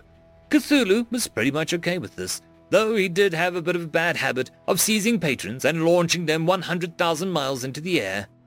The dragons, plague, and so on might have been a problem. But Earth's lawyers got on the case, and it was soon discovered that due to a clerical error, they were only allowed to bother Mtumba Illaboy, he expressed his opinion as extremely bothered.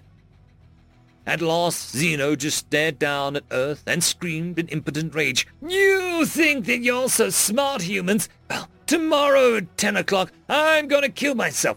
Then everything will fade into non-existence. Let's see how you like that.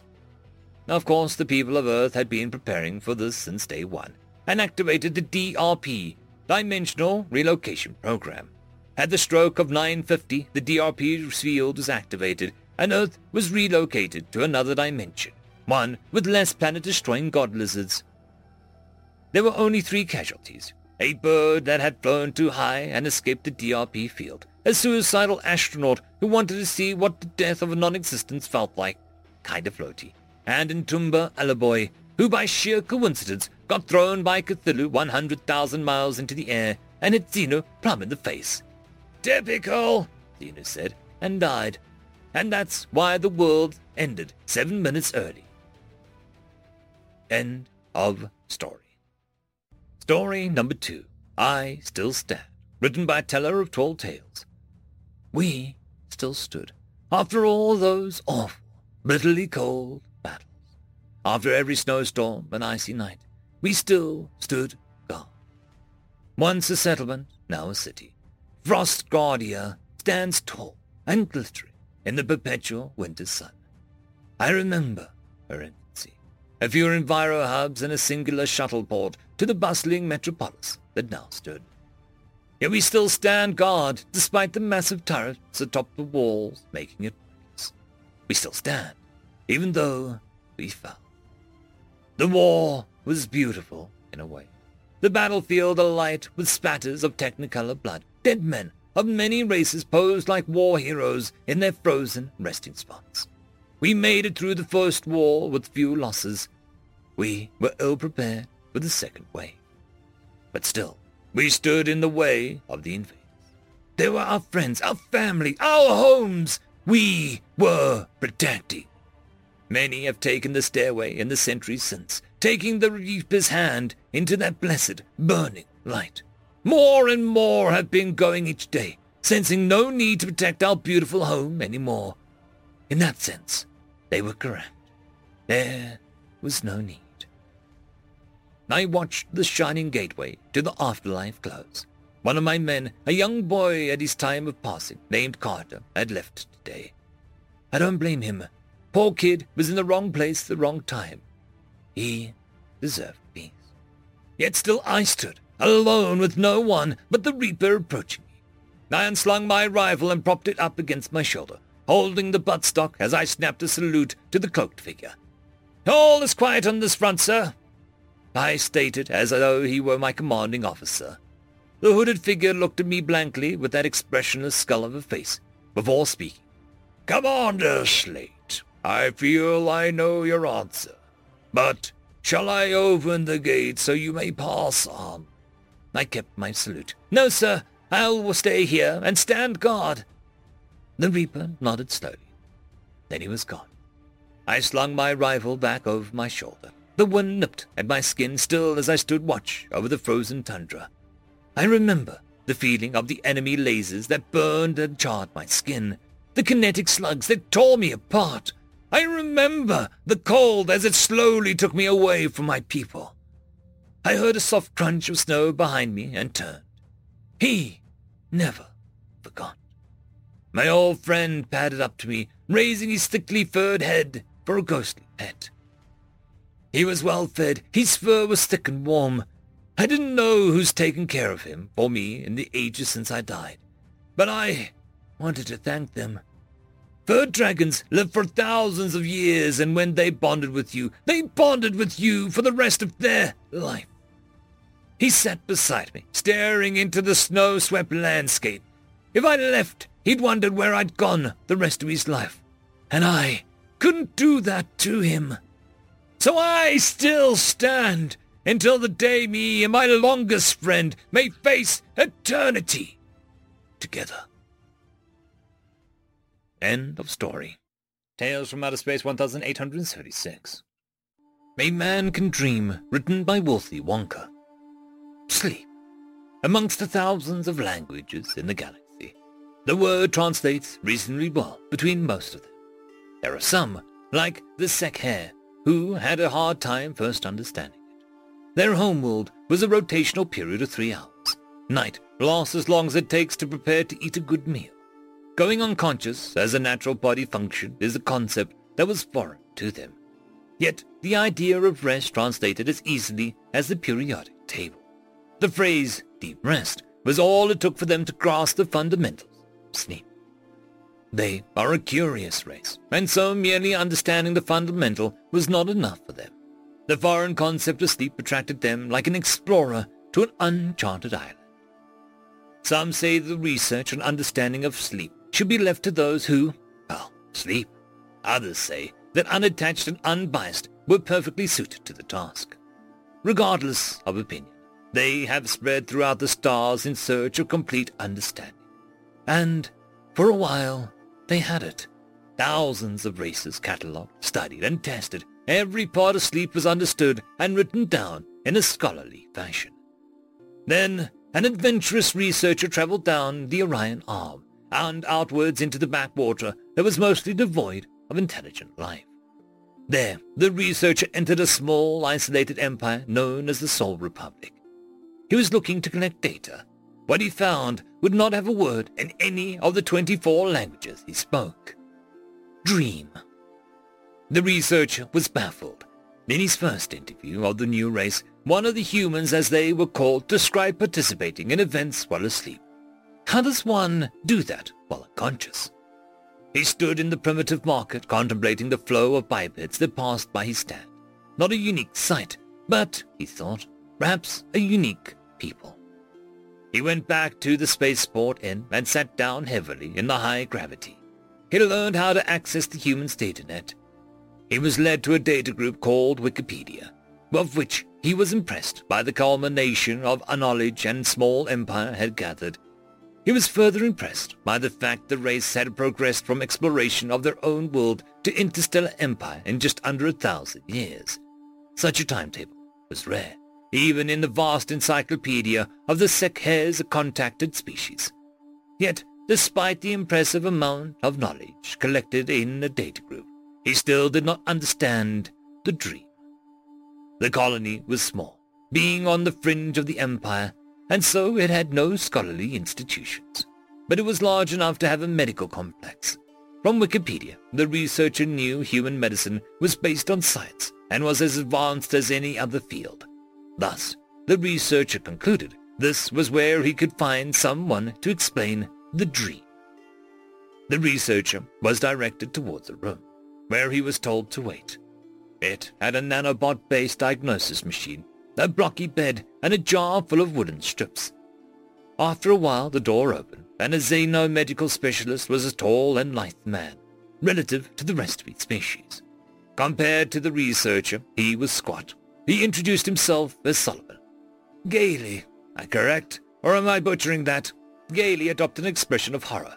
The specialist must have been good at his job, because despite never meeting a member of Gaeli's race, he interpreted the expression correctly.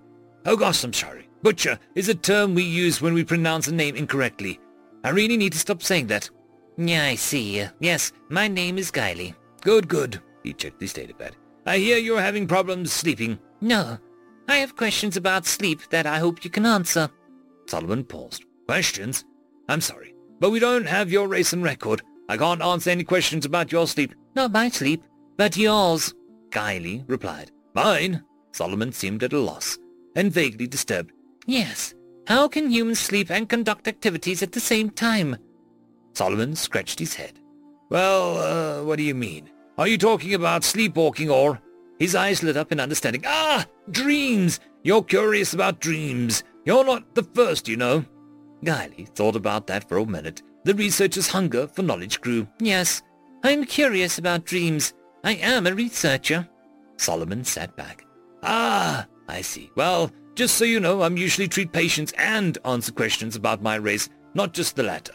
But I suppose for a researcher I can spare a few minutes. Ask away. Gaily smiled, in his own way. What are dreams? How can a human be unconscious and do things at the same time? Solomon smiled. That's actually a pretty common question I get. You see, we're not actually doing those things. Our brain just makes it up. Gaily, let that sink in. Makes it up? Yeah. Human minds are very, um, compartmentalized. Not everything that happens, happens within our consciousness. Sometimes, a part of our mind we're not aware of creates something of its own, separate from the part of our mind that is actually conscious. Gaily was only more confused, but as a researcher, he was used to it.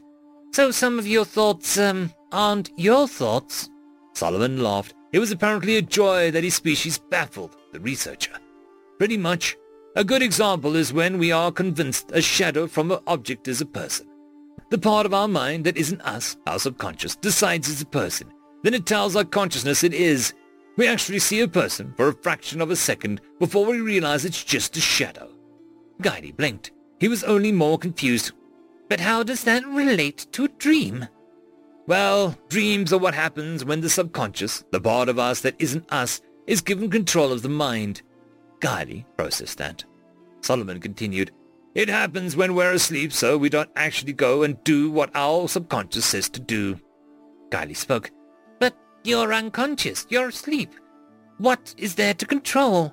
Solomon grinned again. He obviously explained this before, and this was the part where it got good. When we're unconscious, our minds create a world for our subconscious to play in. Guiley, again, processed that. Play in? Solomon nodded, still grinning.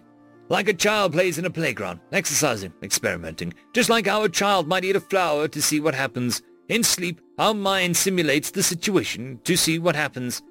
Simulation? Guiley was spending all of his mental energy comprehending this, and it was a lot. Solomon continued, Yes, a simulation, like on a computer, how you test something without actually testing it. Sometimes it's uh, what happens when I try to fight a Grevik mercenary. Other times it's what happens when my wife grows two heads, then the walls aren't walls, and uh, I can put my hand through the table. What? Solomon laughed again, still with a mildly terrifying grin on his face. Exactly. Sometimes they don't make sense. Other times, though, they fit the world perfectly. But how? How do you create these dreams? Solomon lifted both shoulders in a gesture. Well, uh, we still don't quite know. Guiley sat a little bit straighter. The seed of an idea was planted in his head. But the best I can explain it is our subconscious grabs past memories and current stimuli and tries its best to make sense of it, like how it turns a shadow into a person. Then it takes what it made and runs with it. Guiley's confusion began to fade, and understanding paired with awe began to take its place. So you mind is two. One is you, and the other thinks for itself. Solomon nodded, smiling. And these dreams, they are your uh, subconscious creating a world and uh, learning from it. Solomon's smile grew wider.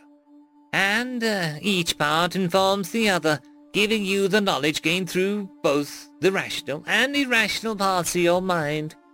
Solomon slammed his hands together and laughed, smiling even wider. yes, yes, you understand. You are the first, you know. You beautiful bastard. Guiley tried his best to interpret that. He concluded it was a compliment. Solomon spoke through a massive grin. I've had tried so long to get that across. Most Xenos, they smile and nod and pretend they understand. But you, you, uh, who are you? A Sekher. It was Solomon's turn to be awed. A Sekher? I've heard of you. Are you planning to send a research division to our little corner of the galaxy? I, uh, believe uh, we are now. Solomon smiled. And thus began the golden age of man. The Sekher did not send just a research division to the Sol Empire. They sent their research, period. Every Sekher wanted a piece of the dream. It was fascinating, and rightfully so. Predictions, inventions, and even victory in battle had been created in sleep, of all things. Commerce followed the flood of inquisitive Sekher, and with that, the empire of Sol swelled to encompass the entire Orion Arm with its influence. At one time, another empire attempted to steal the wealth of the Sekher. Humanity crushed them, and like that, the two races became like sisters. To this day, they are both intertwined as if they both started on the same rock in space. It's a good match. Humanity provides the dream, the Sekher provides the knowledge to make that dream come true. Many say man does not deserve this power, that humanity is nothing special. But they're wrong. A man can dream. End of story.